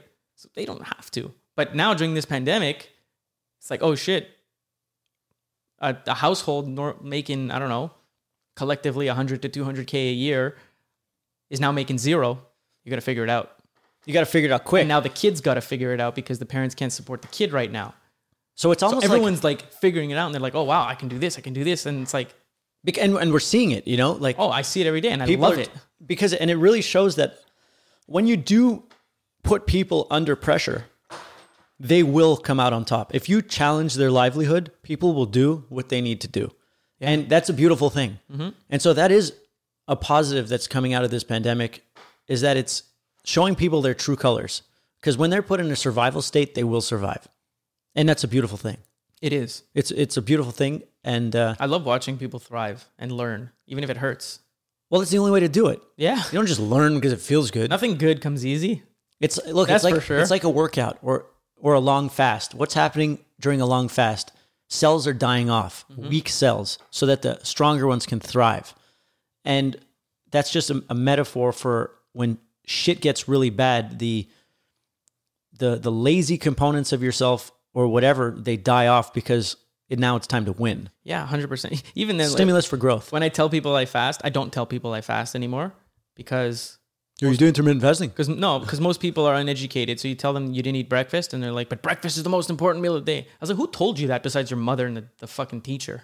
Like, who who proved that?" And I'll literally send them links proving why. But I, I don't like to have these conversations; they waste my time. So I just don't tell anyone that I'm fasting. Yeah, but No, now it's it's 'cause pretty fucking mainstream. If you don't, Now if you haven't heard about mainstream. fasting now, like maybe three years ago or five years ago when I was doing it at, at work, Yeah, you were like, "Yeah, your brother's fucking nuts." But I'm glad it's and I it's can't, shown, I can't even go back. Like every now and then, I'll have lunch. Maybe twice or three times a year, I'll have breakfast. That's not a black coffee, um, but it kills my day. even if it's like fruits and something light, it like it. I, it ruins me. like I remember I go for uh, coffee every Sunday with a friend, Trin, a recurring guest on the pod, Al, Al Al Lockerson. yeah, fucking Al. And I remember going to Arthur's. It's a place right in town where they have amazing pancakes. the best pancakes in the whole world. amazing. Arthur's on Notre Dame. And I remember we were having a great conversation and we went to Arthur's and I ordered the pancakes and they got there and I had a coffee. I got this buzz going. And halfway through the pancakes, I start I realized that I was I had become so negative. I was ta- I was like talking shit at the beginning of the conversation. I was talking about a project I was working on, Yeah. and then halfway through, I was talking about why I shouldn't be doing this project. Yeah, And then I'm like, oh fuck, it's this like high sugar poisonous, poisoning giving me soul. a little buzz and then like dropping me down. Well- I, I feel so sensitive to things that affect me now, where before I was just numb to everything. Yeah. Well, think about like when we had the when we were had the company, the big company, and you and I wouldn't be eating lunch or whatever, and then we would notice an extreme dip in productivity after everyone ate lunch. Like it was like we you were we were were eating? We were tracking everyone's hours, we were tracking their productivity, not because we were like spying on them, but we needed to make our company efficient, and in order to be efficient, Margins each- were low, bro. We each- needed to figure it out. each employee had to be efficient. So we were watching them. What are you doing? How are you eating? How was productivity after lunch? And then you look at what they're eating for lunch, and they're eating like hu- double cheeseburgers with a side of fries, onion Pizza. rings, like eight slices of pizza. And while that's all amazing, delicious food, no shit, you're gonna you're gonna be dead after. You can't think after that. You need like two hours for your body to recover from it minimum. I go into a depression after I have that shit. Well, so does everyone else. They just don't know it. So like I remember like on Fridays we we used to get everyone donuts in the warehouse, yeah. in the warehouse, even in the front office. Everyone would get donuts and they'd look forward to it every every Friday. But then I'm just like, okay, you're one, you're spending 35 minutes eating donuts. Two, you're dead from 10:30 till lunchtime, and then you eat lunch, and then you're dead. So your whole Friday. I, re- I remember a, resol- a, revolt when we changed the um, the donuts to the fruits or donuts something. to edible arrangements to fruits. fruits. Fruit. They lost it. They're, like and we were also younger and more naive or whatever. more naive, uh, less um, able to empathize with with their situations. And Exactly. like understanding the gut microbiome. Yeah, it really Like- helped. It's like it's our internal machine, our internal. It's like a dog that lives inside of us. You know, when dogs know what time to eat. Yeah, Uh, so that's what our body is. Our body's no different than a dog's body. So like all those signals we get to our brain. So if that dog's expecting a treat at ten o'clock, at ten o'clock, and you and you give that cute little puppy a piece of lettuce. a piece of lettuce, he's gonna fucking get pissed because not him. He's gonna shit all over the floor. person, but the microbiome, the, the ecosystem that lives within It the needs person it. That it needs that snack. was banking has has has Planned his day around that. yeah snack. has budgeted their energy around that fucking thing. yeah. So now I know it'll only piss people off. Of course. Whereas yeah. before, I'm we like- were just learning back yeah, then. no, you need to be fucking healthy, and so And we also learned that most people aren't like super like they can just change a routine in an instant. Well, even us, it takes long, but like, because we have hard heads. But as soon as we brought the donuts back, there was a, a sense of calm and relaxation Yeah. that, that was swept among uh, around the building. And then I was like, look, I can't change the perspective of 100 people by myself. So uh, I just sell the company. And it fucking fell in our lap, man. Yeah, no, it, that's when I knew I didn't want to be dealing with so many people all the time. That's like, I think the best part of not running a big business anymore is uh, not having to deal. Like, I loved a lot of the employees, most of them, but you still have to deal with them. You still have to deal with their problems, their issues. Mm, my dog doesn't feel well. I gotta stay home. Like, Yeah, my kid has the and, flu. and look, I do empathize with them, but at the end of the day, like I'm trying to run a business here. So and and I don't think based on our personality type, that was the position for us. no, I say even for pops, yeah, he was so stressed in life yeah, because I think he was doing something that was innately not meant for him. Like I think he could have had a wonderful livelihood as a as a as a sales guy, as a just a sales guy yeah, selling whatever. Mm-hmm. Because his his value add, his core competency was his amazing personality and his ability to light up a room. yeah. Uh, the ability to light up a room doesn't help you in HR. No, It, it doesn't. that's usually worse. It doesn't help on your balance sheet. no, Not even close. you need someone cutthroat Yeah. in there. Um, but well, that's suited for that specific thing. And it comes back to what you're saying is like people aren't don't do what's intrin- intrinsically uh, what they're meant to do, yeah, and that was just another result, uh, another example of it, and us getting out of it. that, yeah. For me, like I, I never again want to run a business with anything more than ten employees. At this point in my life, I don't. Right? I'm pretty sure it's the same with you. Uh, I'll d- still run a business. Like we opened our business in in California. We're not going to talk about it yet, but it's something very cool, and we pay some people, and we're eventually going to have more employees, which is fine. But like But it's a small, ve- it's uh something small, something we love, right? That's Absolutely. very, very important. Anyone like, look, if I wanted to, I I can start pretty much any kind of company, push it, and I'm pretty sure I'll be very successful in it. But I'm not going to do something just for the money, I, but or else I'll success- hate myself. But successful in what in what department? Not all departments. No, not all departments. Not the life department. no, successful in bringing in revenue. Yes. But I don't give a shit because what are you going to do with all that money if you're miserable? You And if you, you can only let go- spend it at rates that are uncontrollable. exactly. So it's just it's back to square one, right? Whereas, yeah, whereas this venture that you're talking about is based on something that that banks on our core competencies. Yeah. We don't need to have a massive um, corporation to be able to pull this off because most of it is mind power Yeah. and imagination. And uh, I'm excited about it because I know I can't wait to uh, for the world to open up a little bit more, just so I can. It's not that it's been stopped; it's just been heavily slowed down. Um, but it's cool. Yeah. Actually, I think we should be getting some good news in like the next two weeks. I'm excited for that. yeah, me too because that's going really well. Uh, fellow time travelers, you're gonna you're gonna love it. Oh yeah, hell, hell yeah. Uh, so, do you want to take some questions? Maybe I, I put on my Instagram uh, qu- I was doing a podcast. I have no idea what people are gonna ask.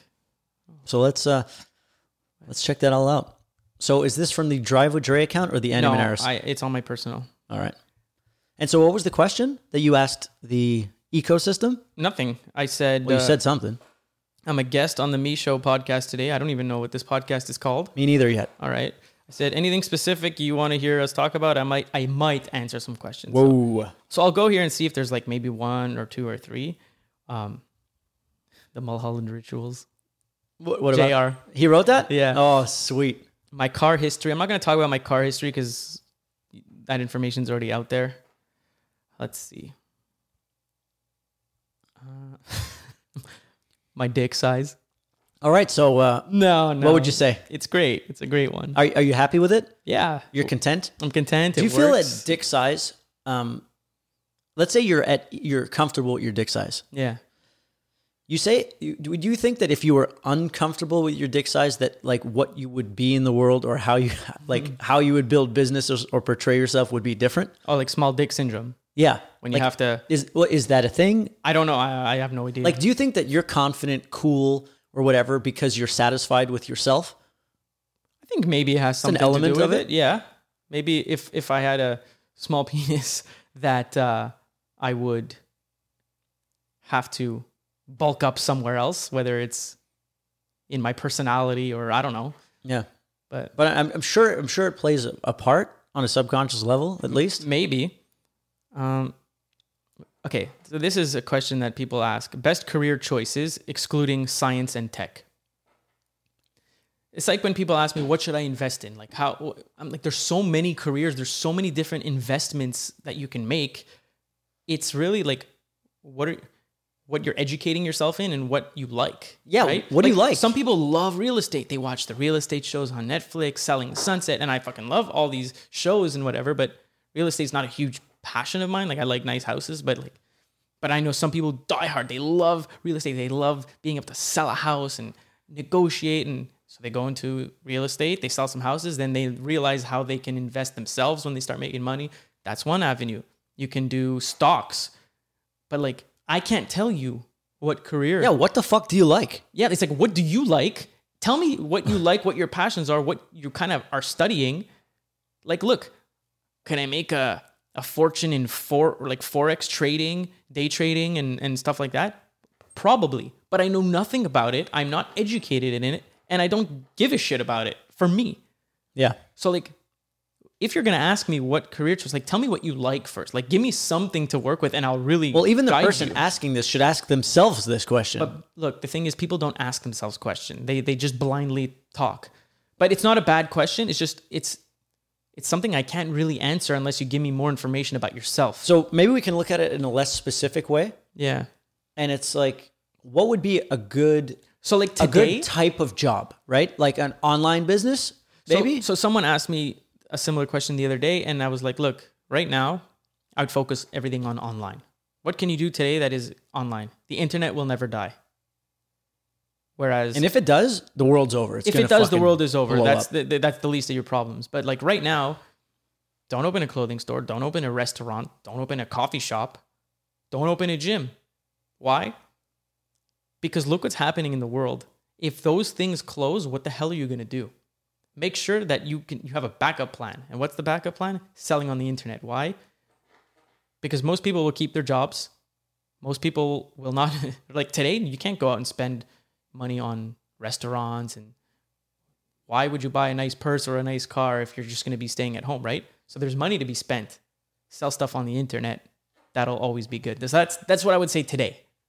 Sell something that people will use or like that you can sell on the internet without having a physical location. You don't have to worry about rent. You don't have to worry about too many employees. There's so many what do they call those like not drop shipping but like you with your your albums and stuff like that. Like there's points of Yeah, uh, points of distribution. Like Yeah. you can, you can You don't like- have to do everything Like when someone orders my T-shirt, Yeah. I don't have to pack it up and mail it.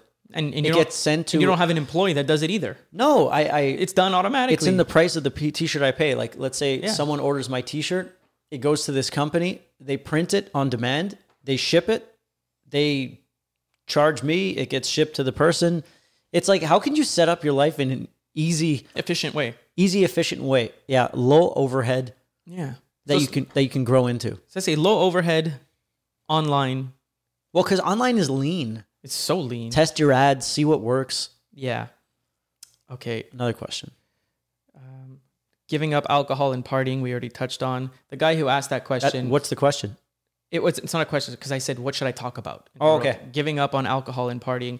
Um, I've mess- we've messaged with this guy a few times, and over the last year or two, he's been trying to like stop partying. I don't know whether he was doing drugs or, or alcohol or whatever it was. Seems successful though, but like it doesn't matter how I was making tons of money and I was partying my life away. It fucks you up.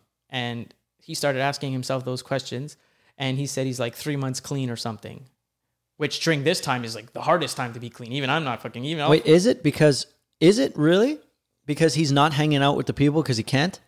Do you think as soon as he sees those people again, the gears get well, turned no, on? because for the last three months everything was open. well, Re- right, we could go to restaurants, we could go to bars, we can do everything we were doing. okay, fair enough, fair enough. So during like especially after quarantine to go back into the world, that's the that was that's difficult because now you're going to you haven't had a drink at a restaurant in six months. Now you can and you don't. So that's pretty strong. So giving giving that up, like we, we touched on it before, so I won't Yeah, I won't do that. but, I, I'd say it's definitely the people. If, if, it- it- the biggest part is the people around you. Like I remember at first when I told people I was like not stopping, I was stopping drinking. Like it was only the people around me who were like, "Oh, you're so fucking lame," blah blah blah blah. But like, that's it. It's just because they were they felt threatened that I was gonna stop and it was gonna benefit my life, and they were continuing. And you know that they want to get out of it, but they they're, they're too weak to do it. yeah, I don't know if they have that kind of awareness. I, not. I don't. I don't think there's an awareness or all that much. It's just like, oh, you're you're different. You're leaving the crowd. Let me let me kind of bully you. hmm But fuck that noise. Yeah. People are the greatest source of like uh, energy and inspiration or influence.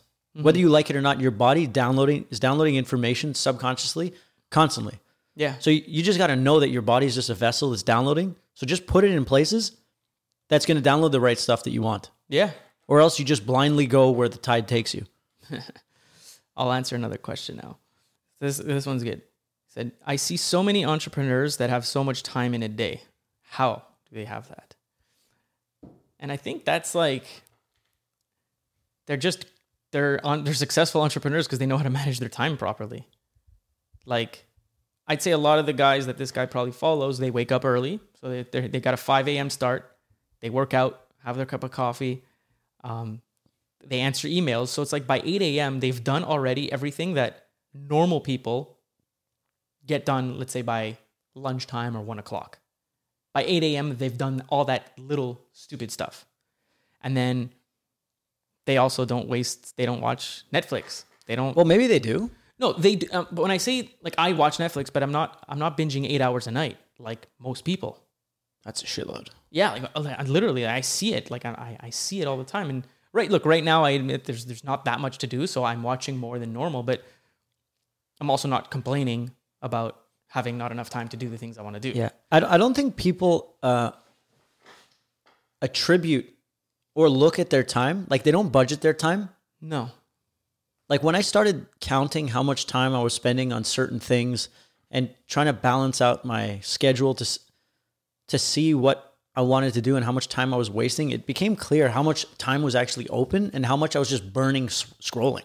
100% Sc- scrolling, shopping online, physically shopping, like doing everything you can besides doing things that will contribute to your future.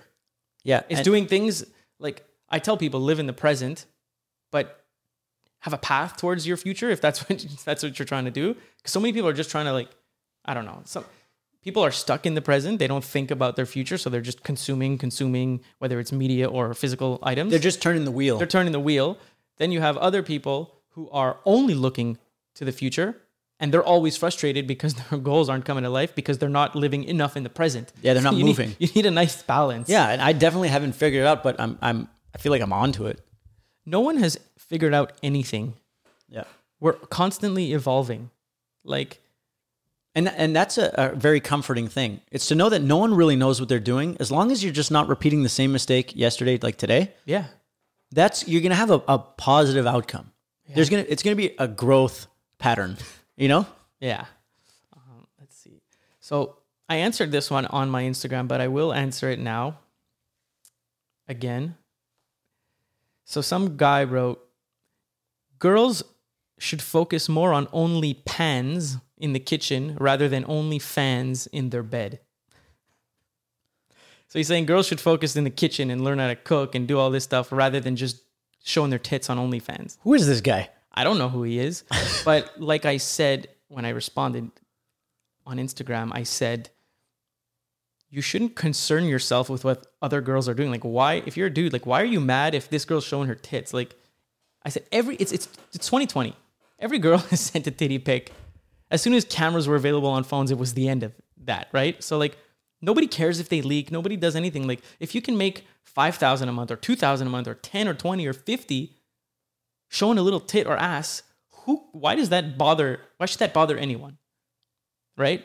Absolutely. And there's nothing wrong with it. Like there really is. It- it, it is look, it's like it's like look, it's safer I- than I- I- prostitution. it's safer than prostitution and stripping. A lot of them don't even show full nudity, low overhead. no overhead. No overhead. They're doing it from work. They can actually write off their rent. You exactly. know what I mean? So like, and I say, I always say this: do what you can with what you got. It's like me. I've got some money and I've got some cars. I use those to leverage other opportunities. That's what I do with my cars. Bring me infinite opportunities, so I use them. Right now, if you're a girl and you have no job and you need to make some money and you got twenty thousand followers, like on Instagram or whatever, just you use it if that's what you want. If you're not shy, go for it because there's nothing wrong with tits. The the female body How do you think we got here? via fucking Fucking and sucking. two people fucked and they created us, yes. right? Sex is it's it, sex and nudity like it's it's we've all become pretty much desensitized to it. So now the the greatest sensation is seeing someone you follow who you would never normally see naked. You can see them for eight dollars a month. Sign me up, right? Fuck it. everybody wins. The guy wins. It's like, and another person, she messaged me because she, she liked what I said on Instagram. And she's like, uh, yeah, everyone shits on people who are uh, porn actors, porn stars, but they all watch porn all day, like not all day long, but like once a day. They're watching their porn, but they will shit on you if you're a porn star, Because I think which they sh- contradictory, obviously. Well, well, I think it comes from a lack of self awareness again. yeah. Because someone is using their filter. It's like they don't want to be a porn star because they're worried about what their direct community would think about them. So that's what they're projecting. But fuck it. It's like there's an unlimited demand for for for titties and ass of all varieties. Like, yeah. And if you have a fan base and you are not shy, Go for it. God bless you. Yeah, have a great time. Like even celebrities are doing that. What is it like the, the rapper Tyga, or who was the highest paid one? There's Bella Thorne. She made like 10 million last month, just from OnlyFans. She doesn't even do nudes, right? I don't even think there was Nip. I think Cardi B, who was putting some nudity, is made even more than that. I think I don't know. But like, nobody cares. Like a tit is a tit. A tit Really a tit. nobody cares. It, it doesn't matter. like, what do you want to be a politician? It's mothers and fathers of these people who care, and whatever. Like, it is what it is. Like, And but all these people like who do make it, like Cardi B or Bella Thorne or these people, only got to where they got because they fucking don't care. they did what whatever they had to do. And they were put in situations, I guess, where they had to survive. yeah, look, like I don't support Cardi B and I don't like anything that she says, but she did what she had to do. As ratchet as she is, she didn't give a fuck what anyone cared about what anyone said. She just did it. I, I, And look, you never know. Look, if someone tells you like, uh, okay, I, I I show my tits on OnlyFans and I'm making uh, fifteen thousand dollars a month, and she's putting that money away and she does it for two years. She's got a couple hundred grand saved up, and she can use that couple hundred grand to put investments real estate, whatever. real estate, businesses, whatever, which can make her millions of dollars. Like, it's just another vessel. I know how many. How do you think everyone started? How many fathers do I know? How many governments? What what the hell did the Rothschilds have to do to make their fortunes? Right? It's Yeah, like everyone had to do. Not everyone. A lot of people had to do some shady shit. I know tons of guys who are fathers now. Fifty They're- was a drug dealer. 50 Cent was a drug dealer. I know like a friend of mine, like his his dad was a was a coke dealer, and now he's rich as fuck. Not from coke because he did coke. He sold coke for two years, made enough money, and invested it all in real estate, and he's fucking killing it. So like I I I'm not saying go sell drugs or go prostitute yourself or or, or show your tits, but I'm just like saying don't concern yourself with what this guy or this girl is doing. they're on their own path and they're doing what they got to do for themselves and they're using what skills they have to move up in the world. They're world. using their natural abilities yeah. to do what they can to survive in this world. So it's like look to them not as literal inspiration, but as look at their formula. Yeah. What did they have that they were able to do? They found something that works and they went with it and Yeah. then they it's like it's like you're you're huge on YouTube or you're huge on Instagram. That's great. Well, what if those things closed tomorrow? How can you use your 1 million followers to help support your life? You need to do something else. Like you can't keep doing YouTube or Instagram forever because that's not a forever thing. You need to take those fans, a core set of fans, and bring them somewhere else. And that's what people are doing. Yeah, whether it's your fans or the money you've made or mm-hmm. whatever the hell it is. It's like, yeah, don't concern yourselves with other people who are very comfortable in their skin and doing whatever they need to do to make themselves happy.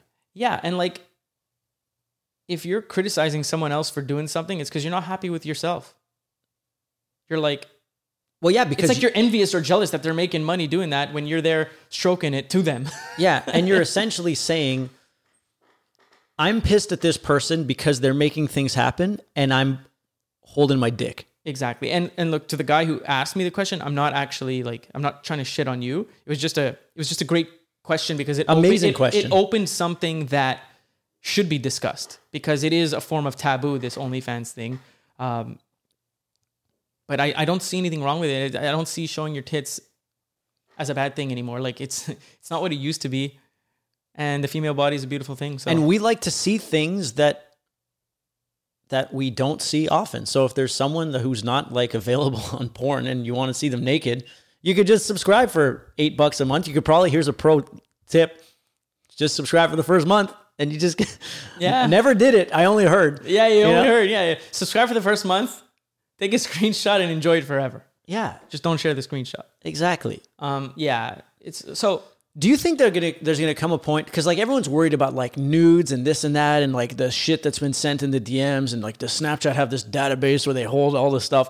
It's like I think there will actually be like in some database somewhere nudes of every single person that it won't even matter anymore. Like what is how like like someone said to me like okay yeah like I'll never show my t- like I'm, they were struggling for money but they have a lot of followers but like I'm not gonna they're like I'm not gonna show my tits like I want to get a real job. I'm like I don't want my that to ever leak. I'm like bosses are gonna start not giving a fuck because everyone has nudes out like. Do they even give a fuck? No, but I- I'm sure some do. But like for me, let's say like But like how It- like it- realistically, you want to go work at the dentist and there's some nudes of you. what what how does that affect your performance uh, as a dentist? I don't know. Exactly. Like for me, if my No, uh, but is the if my dent- if my the- is- nudes got leaked, Is like, the dentist go- first of all for for anything to be leaked, someone has to care about you. You have to have like a, at least a million fans of something. or someone just has to be, be out there to get you. Yeah, but then it's that's a whole different story. regardless, what I'm what I'm just saying is like it doesn't it doesn't matter. Like, Like, it- look if if, if is HR dick- doing a nude if search? if your dick appeared on the internet tomorrow, what what would it change? Uh, I don't know. It'd be pretty funny because uh, I'd be like, "Yo, mom, check it out." Yeah, it's it's hilarious, right? And it, it- yeah, it's like, "Yo, I was heezed, bro." yeah, everyone's horny. We're, we're human. We're animals. What, do, what do animals do? They fuck and they reproduce and they, they Yeah, try to- to find a mate. to get the species going. So Yeah. like to So- be ashamed of that stuff. It's like obviously you don't want to be watching porn all day long because it just takes away from your motivation. no, it destroys your soul. but to be at the it all day same time, we are animals, Yeah. and our main reason to be here is to reproduce. We're animals and we're capitalists. So if, Look, prostitution if I'm a is the oldest profession. It is. And if I'm a girl and I've got something to show and you're willing to pay for it, Who's the fool who does? If, yeah. And and you're it's not like I'm I'm it's not like you're getting blown. It's not like you're she's she's coming to fuck you like crazy. it's safe. it's literally on the internet. Like you're in the comfort of your own home and it is what it is. Like imagine you flew into a planet and like they all look like monkeys. Mm-hmm. And like you find out that these monkeys are like sending pictures to each other. Like to us, all fucking monkeys look the same. Yeah. So be like, oh, look at these fuckers. They like take pictures. Yeah, aliens are probably up there looking at us like, look at these idiots. And they they're all concerned with them. They it's the same thing. Small boob, big Like boob. to us, we like look different and we have our egos and our identities and all these things. But we're just fucking monkeys. We're just the the current. Uh, if you zoom out, if you zoom out and look at the way we act as a as a human as a, like We're a disgrace, man. rich, rich, poor doesn't it doesn't have to do anything. When you zoom out and when you're like on Mars and you're looking at the Earthlings here, we're all the same. Homeless, billionaire, we're all the same. We're all we're all, We're all in a cage. yeah, and we're all just a different cage, a different size. we're just part of an organism. Mm-hmm. Like I see human beings as the race that connected the grid, so that the next cybernetic race can live on top of this. Yeah, like So it doesn't matter. I- like Just do whatever the fuck you want. Just don't hurt anybody. I see us kind of like cars. Um, cars were gas powered at first, and now they're hybrids. They've got gas, and then they've got electric, and soon, soon enough, in the next coming years, it'll be all electric. So humans are like the gas, and now we're kind of with with all the technology we have, we're embracing AI and tech. So we're going towards being a hybrid species. Not that uh, I'm, I'm not a for it. I'm We not, are I'm not for it. I'm not against it. It it is what it is. Like I myself can't change that. Uh, collectively, if we all want to change it, we will. But if it's improving, I don't think there's any stopping it. no, there's no stopping it. Like, look, they are gonna put a chip in in our. Yeah, whether it's our kids or our grandkids. We're, we're gonna get chipped eventually. These We're- phones look, we're already being tracked. All our they have all our facial recognition. Two years before this, they had all of our fingerprints. Like, they're not stupid. They know how we tick better than we know how we tick. they know what we're gonna click on before we know what we're gonna click on and i don't know why people are so mad about that like it is it is what it is like what difference does it make in your life it's not like you're committing crimes right who cares what your fucking porn history is? Who cares what your buying history is or what your messages are? Like i always say like oh if the cia is listening to my conversation what? What the fuck you talking about? they're, they're gonna they're gonna hear me say a, a, a word that is gonna compromise me? Like no. Get out of here. Because they have that on everyone else. Exactly. and I'm sure there's a lot of worse things going that's why on. that's why this character Dr. Algo that, as the arch nemesis of the data controller. in your uh, Instagram Yeah, TV series. exactly called the feed on my Insta. yeah. Um, Dr. Algo is monitoring everyone's data, but every time he wants to use someone's data against them, it takes him so long and he doesn't to, need to find it and track it and do whatever that he's like fucked. He's lost. So Yeah. so he can never actually use it because there's too much. He can't find it. Yeah, that's crazy. Okay, I'm gonna do one more question here. All right. And we'll get back into convo. Oh, we're ripping over here. I like this format. How long have we been going? Two hours. Yeah. Yeah, so we'll wrap it up soon. Yeah. Um, lessons you learned throughout the years, or things you would have told your younger self. Okay, so what would you have told your 24 year old self? So it's six years. Um, fuck. Stop partying, for me. I think it was is like the main thing, because as soon as I I, I, I became clear, my perspective on myself and my perspective on the entire world and other people changed. But you only get that if you're clear, which is like no alcohol. Alcohol is fucking poison, and it's great because it takes you to a different place and it it makes things better. And I I, forget. I drink some sometimes, and it's fine. But like the amounts that I was drinking before, like you drink to forget. You drink to to, to get away from that life and have a different, have more confidence, more this, more that. But I think it's like the dog, right? The dog's used to getting that, so it mm-hmm. wants it. Exactly. So like for me, it was like, dude, don't stop partying. Get out of this business. Do some do something you want to do. Do something you love. But did Why it, are you doing what you're doing now? Do just there's so many possibilities. did it almost make like when you stopped drinking? Did your normal life that you were doing almost become like intolerable? Like you became so irritable that you couldn't even stay there if you tried? Yeah. That's how it was for me. Yeah. Like everything was pissing me off way more. And I thought like, oh, like I thought I would become nicer. It gets worse before it gets better. And It's like it's like when people go to rehab, I guess, right? Like drug people. You can't just stop them cold turkey. You gotta wean them gonna off. Fucking die. No, I know, but I found that I was way more agreeable when I was drinking. Like I was like, Oh, when yeah, 'cause you someone would tell me something, I'd be like, oh, oh, you know what? Yeah, buddy, for sure. Yeah, yeah, We're it's gonna all good. Hang out soon. We'll do this. No, but it's even at work, like, oh, I want to do this, and someone would convince me not to. yeah, and you'd be like, okay. But then when I was like sober, I was like, more of a tyrant, not a tyrant, but like more, but I was- more. what more uh, disagreeable they call it. I'll be like, no, I want to do this because of this, and and, that's this what we're why going it to do. makes sense, and, and- this is why it makes sense. And And you're not willing to have a, a an argument about something you know you're right on. and and it's in my role and position to bring these to action. It's not Yeah. like everything in life is a fucking democracy. No. It's like I want to do this. Yeah. Before I would just be like, oh, okay, it's a good idea not to do it. And now I'm like, no, no, I, I just worked the whole weekend planning this thing Yeah. and I'm going to do it. So yeah, telling your younger self to fucking ease off the booze. I think yeah, for me it was like it was it was it was partying and ego. Like let go of that. Like I would tell myself like if I can time travel, I'll be like, look, dude, like you don't have to do this. Nobody gives a like like nobody cares. Do something that you love. Don't do things for other people because I was more like that. Even though like if you asked me back then if I was doing it to show off, it I would say no because I didn't know I was. But like I would do things way back then more for the approval and reaction of people. So, but that that just kills you. If you're doing if you're doing if you're living your life to to impress other people, you're you're to suffer. Well, because it's never enough. It never it's ends. never enough and you give someone something, then they want more next time and more and they demand more from you and this and that. So, yeah, lay off the booze, put your ego in the toilet and flush it. And uh, I'd probably tell myself the same, as well as uh,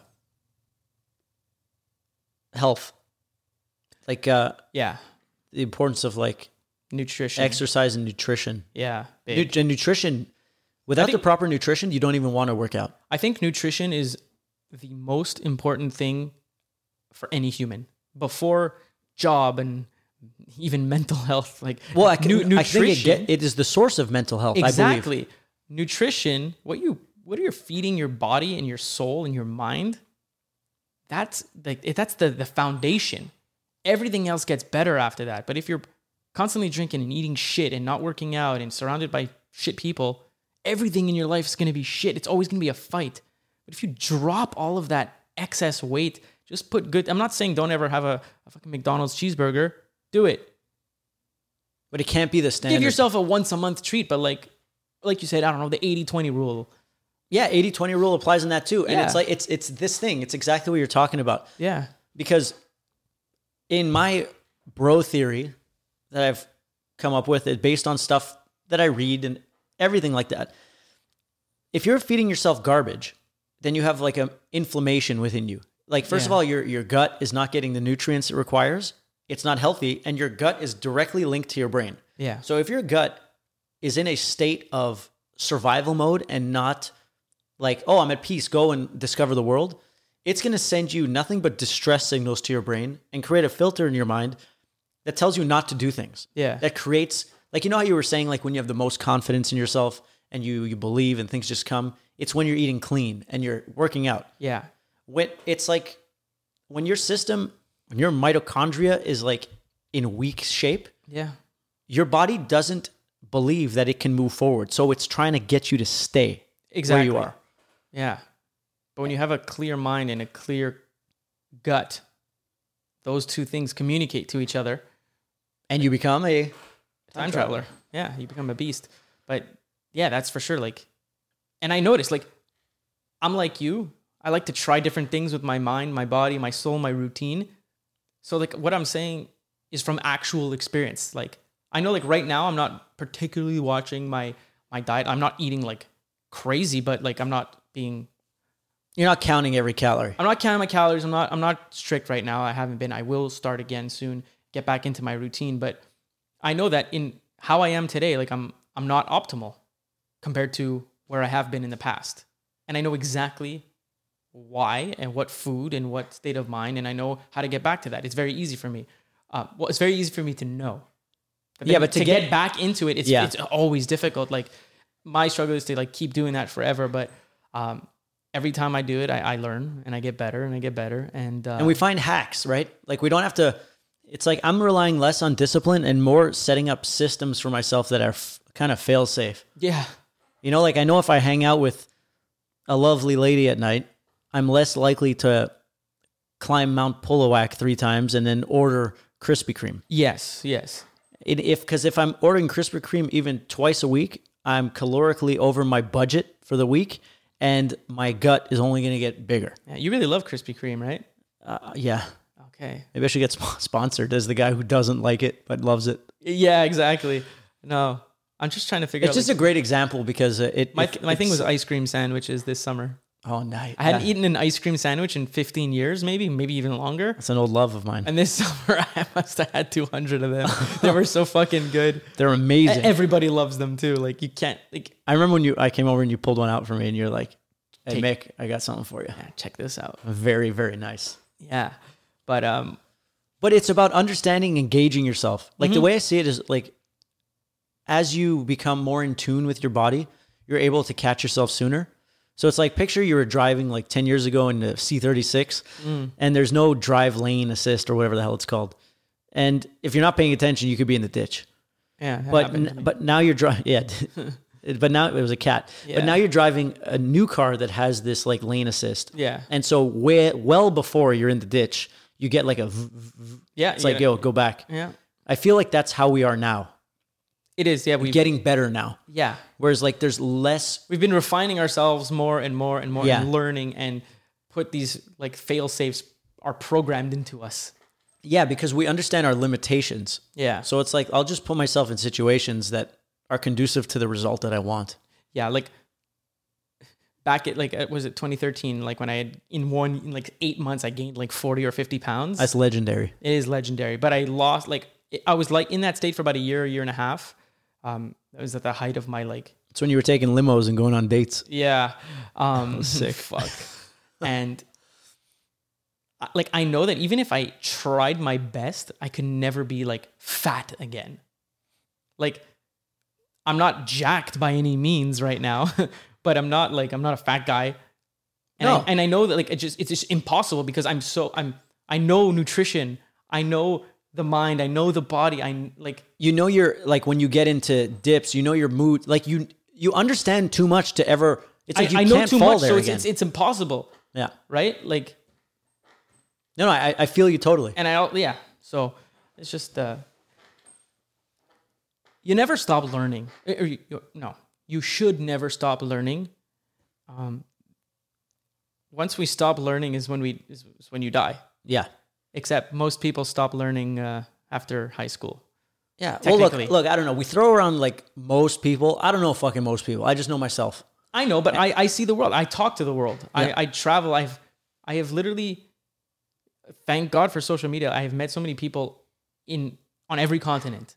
I have friends. So I see how they are. I see how people are everywhere. So I'm I'm very I analyze a lot. So that's why I say most people because when I say most people and, and I follow, I, I follow a lot of people. So I just know that what most people are doing. Um, but whatever it is, it's just like do do what you want to do. Don't do what your parents want to do. Don't do what your friends think you should be doing. Uh, do what you want to be doing and start from there.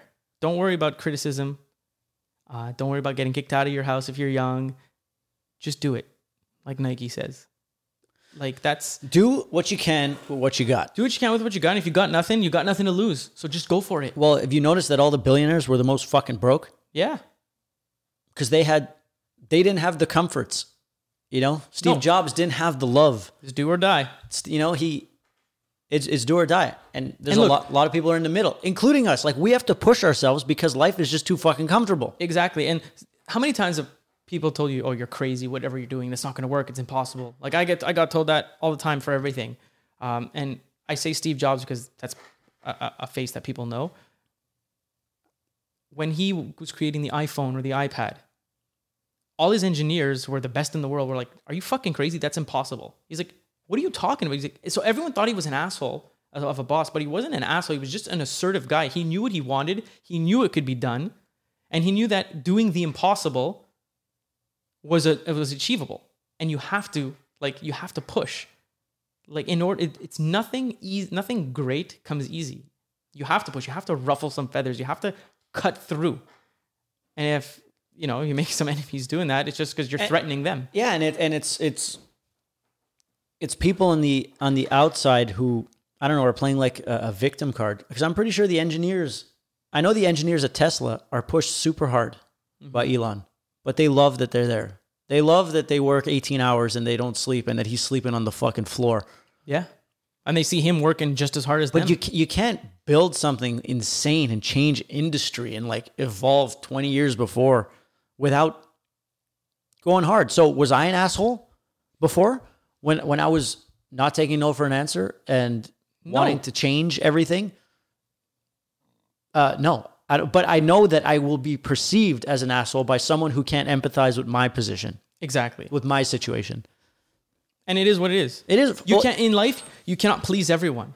no. So don't worry about pleasing everyone. Don't worry if you've got some people who think you're an asshole. Like I don't care if people think I'm an asshole.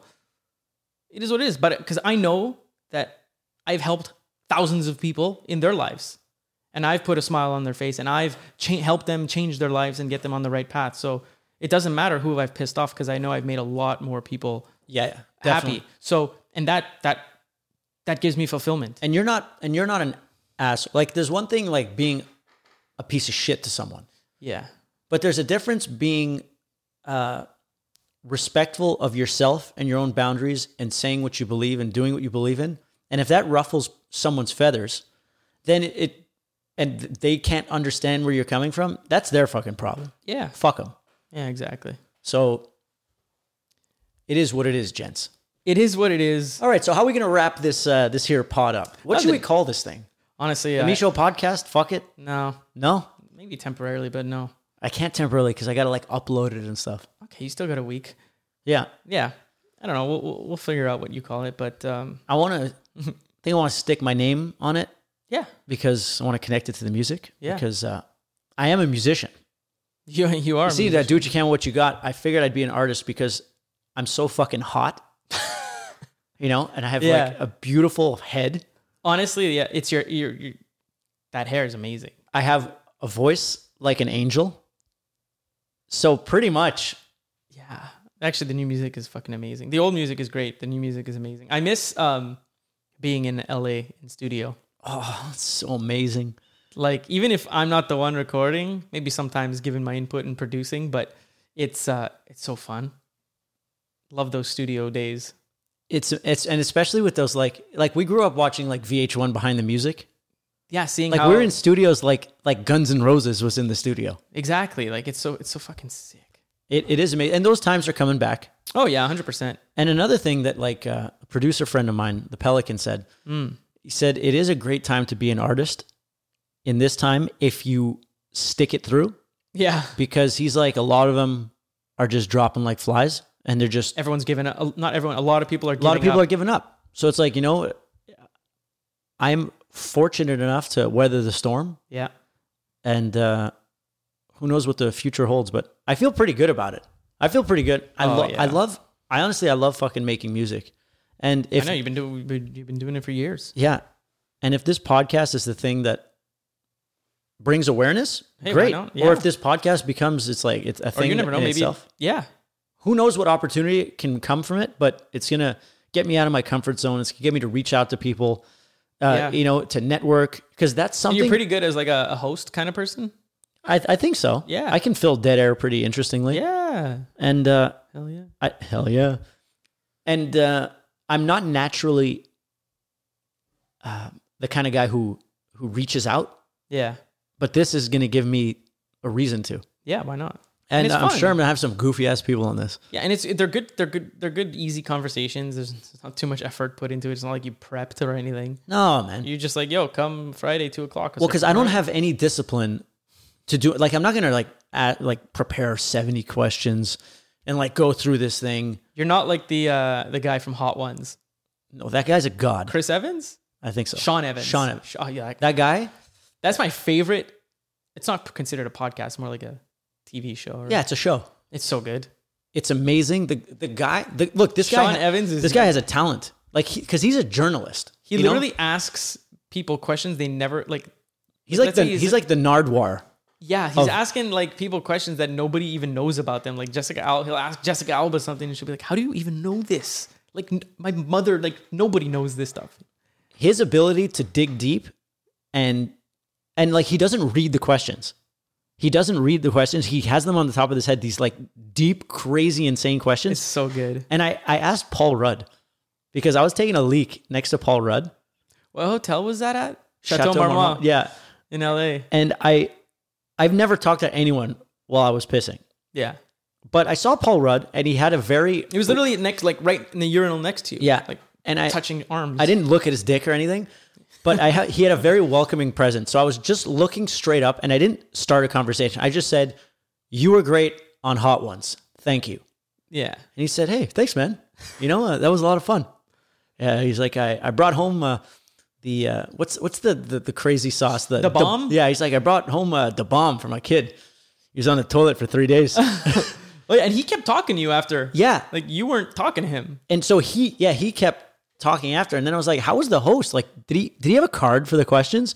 He's like the man is a mythical wizard. He is. and he he was firing those questions straight out of his dome. Yeah, it's crazy. and but that guy has a talent and he found the perfect vessel Yeah. for what he is. And he has a great haircut.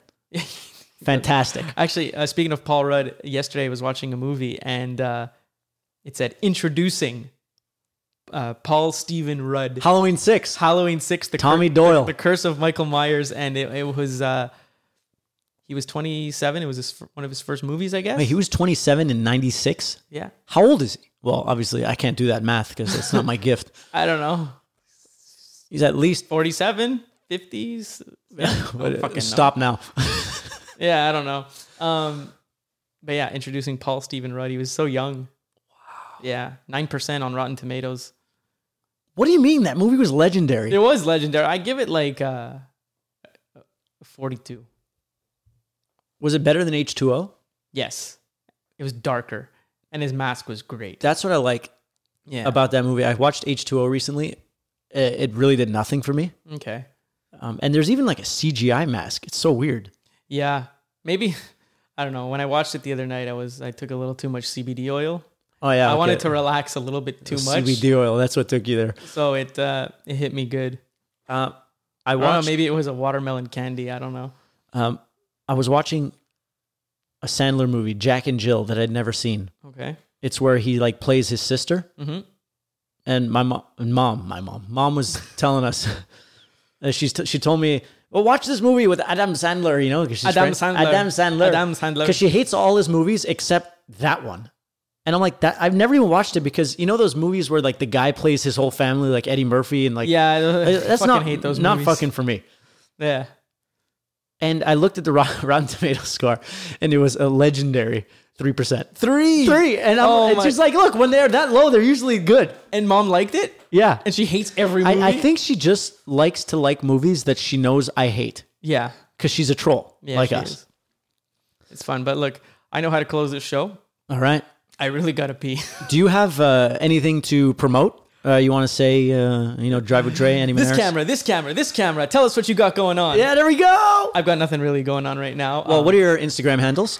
Um, my personal Instagram is at Andy Manaras. Um, my car Instagram is at Drive with Dray. And uh, that's it. Nothing really crazy going on. I'm working on my projects. A lot of them I'm, I'm trying to keep hush hush um, just because I don't want other people's uh, opinions on it. I want to work with a clear mind. They're still babies. They're still babies and I'm nurturing them. So, uh, yeah, but I'm very excited. And uh, yeah, just uh, I like hit me up all the time. I'm answering all these messages. Um, I'm starting a uh, Patreon page in uh, November. And uh, I'm doing that because at least 100 times per week for the last five years, I get uh, asked if I'm gonna if I can mentor people, and I can't take on like single people to mentor. Like it's just it's too much going on. There's too many people that want it. So I figured the best way to do that, which would be good for me, good for other people, not expensive but worth it for for my, the time that it takes because it is something that is going to be uh, time consuming for me. Um, yeah, so I'm doing a Patreon page where I'm going to talk about my stories. You can one on one message me. We can do uh, phone calls. We can do video calls. Um, and I'm going to set all that up. So um, stay tuned.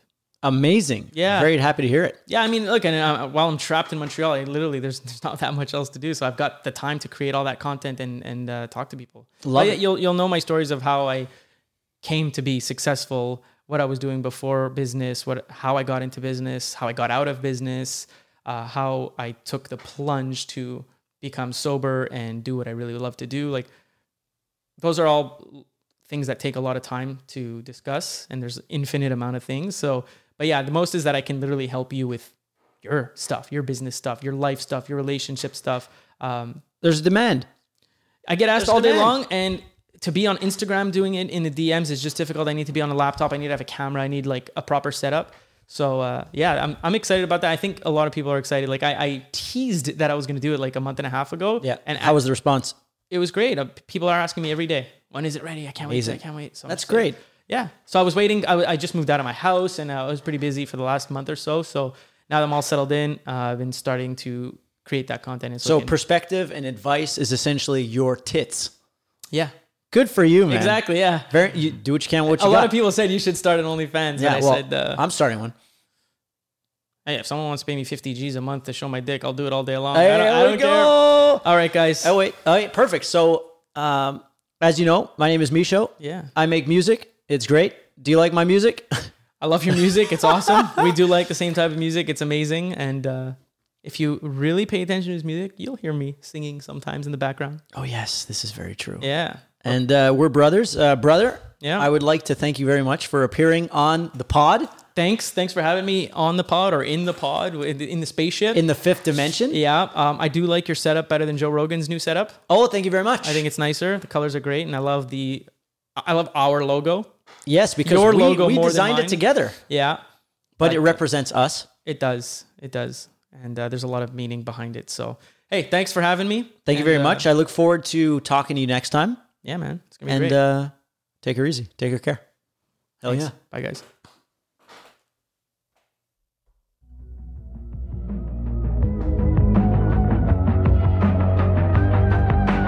Everybody, everybody. Everybody. Oh, yeah.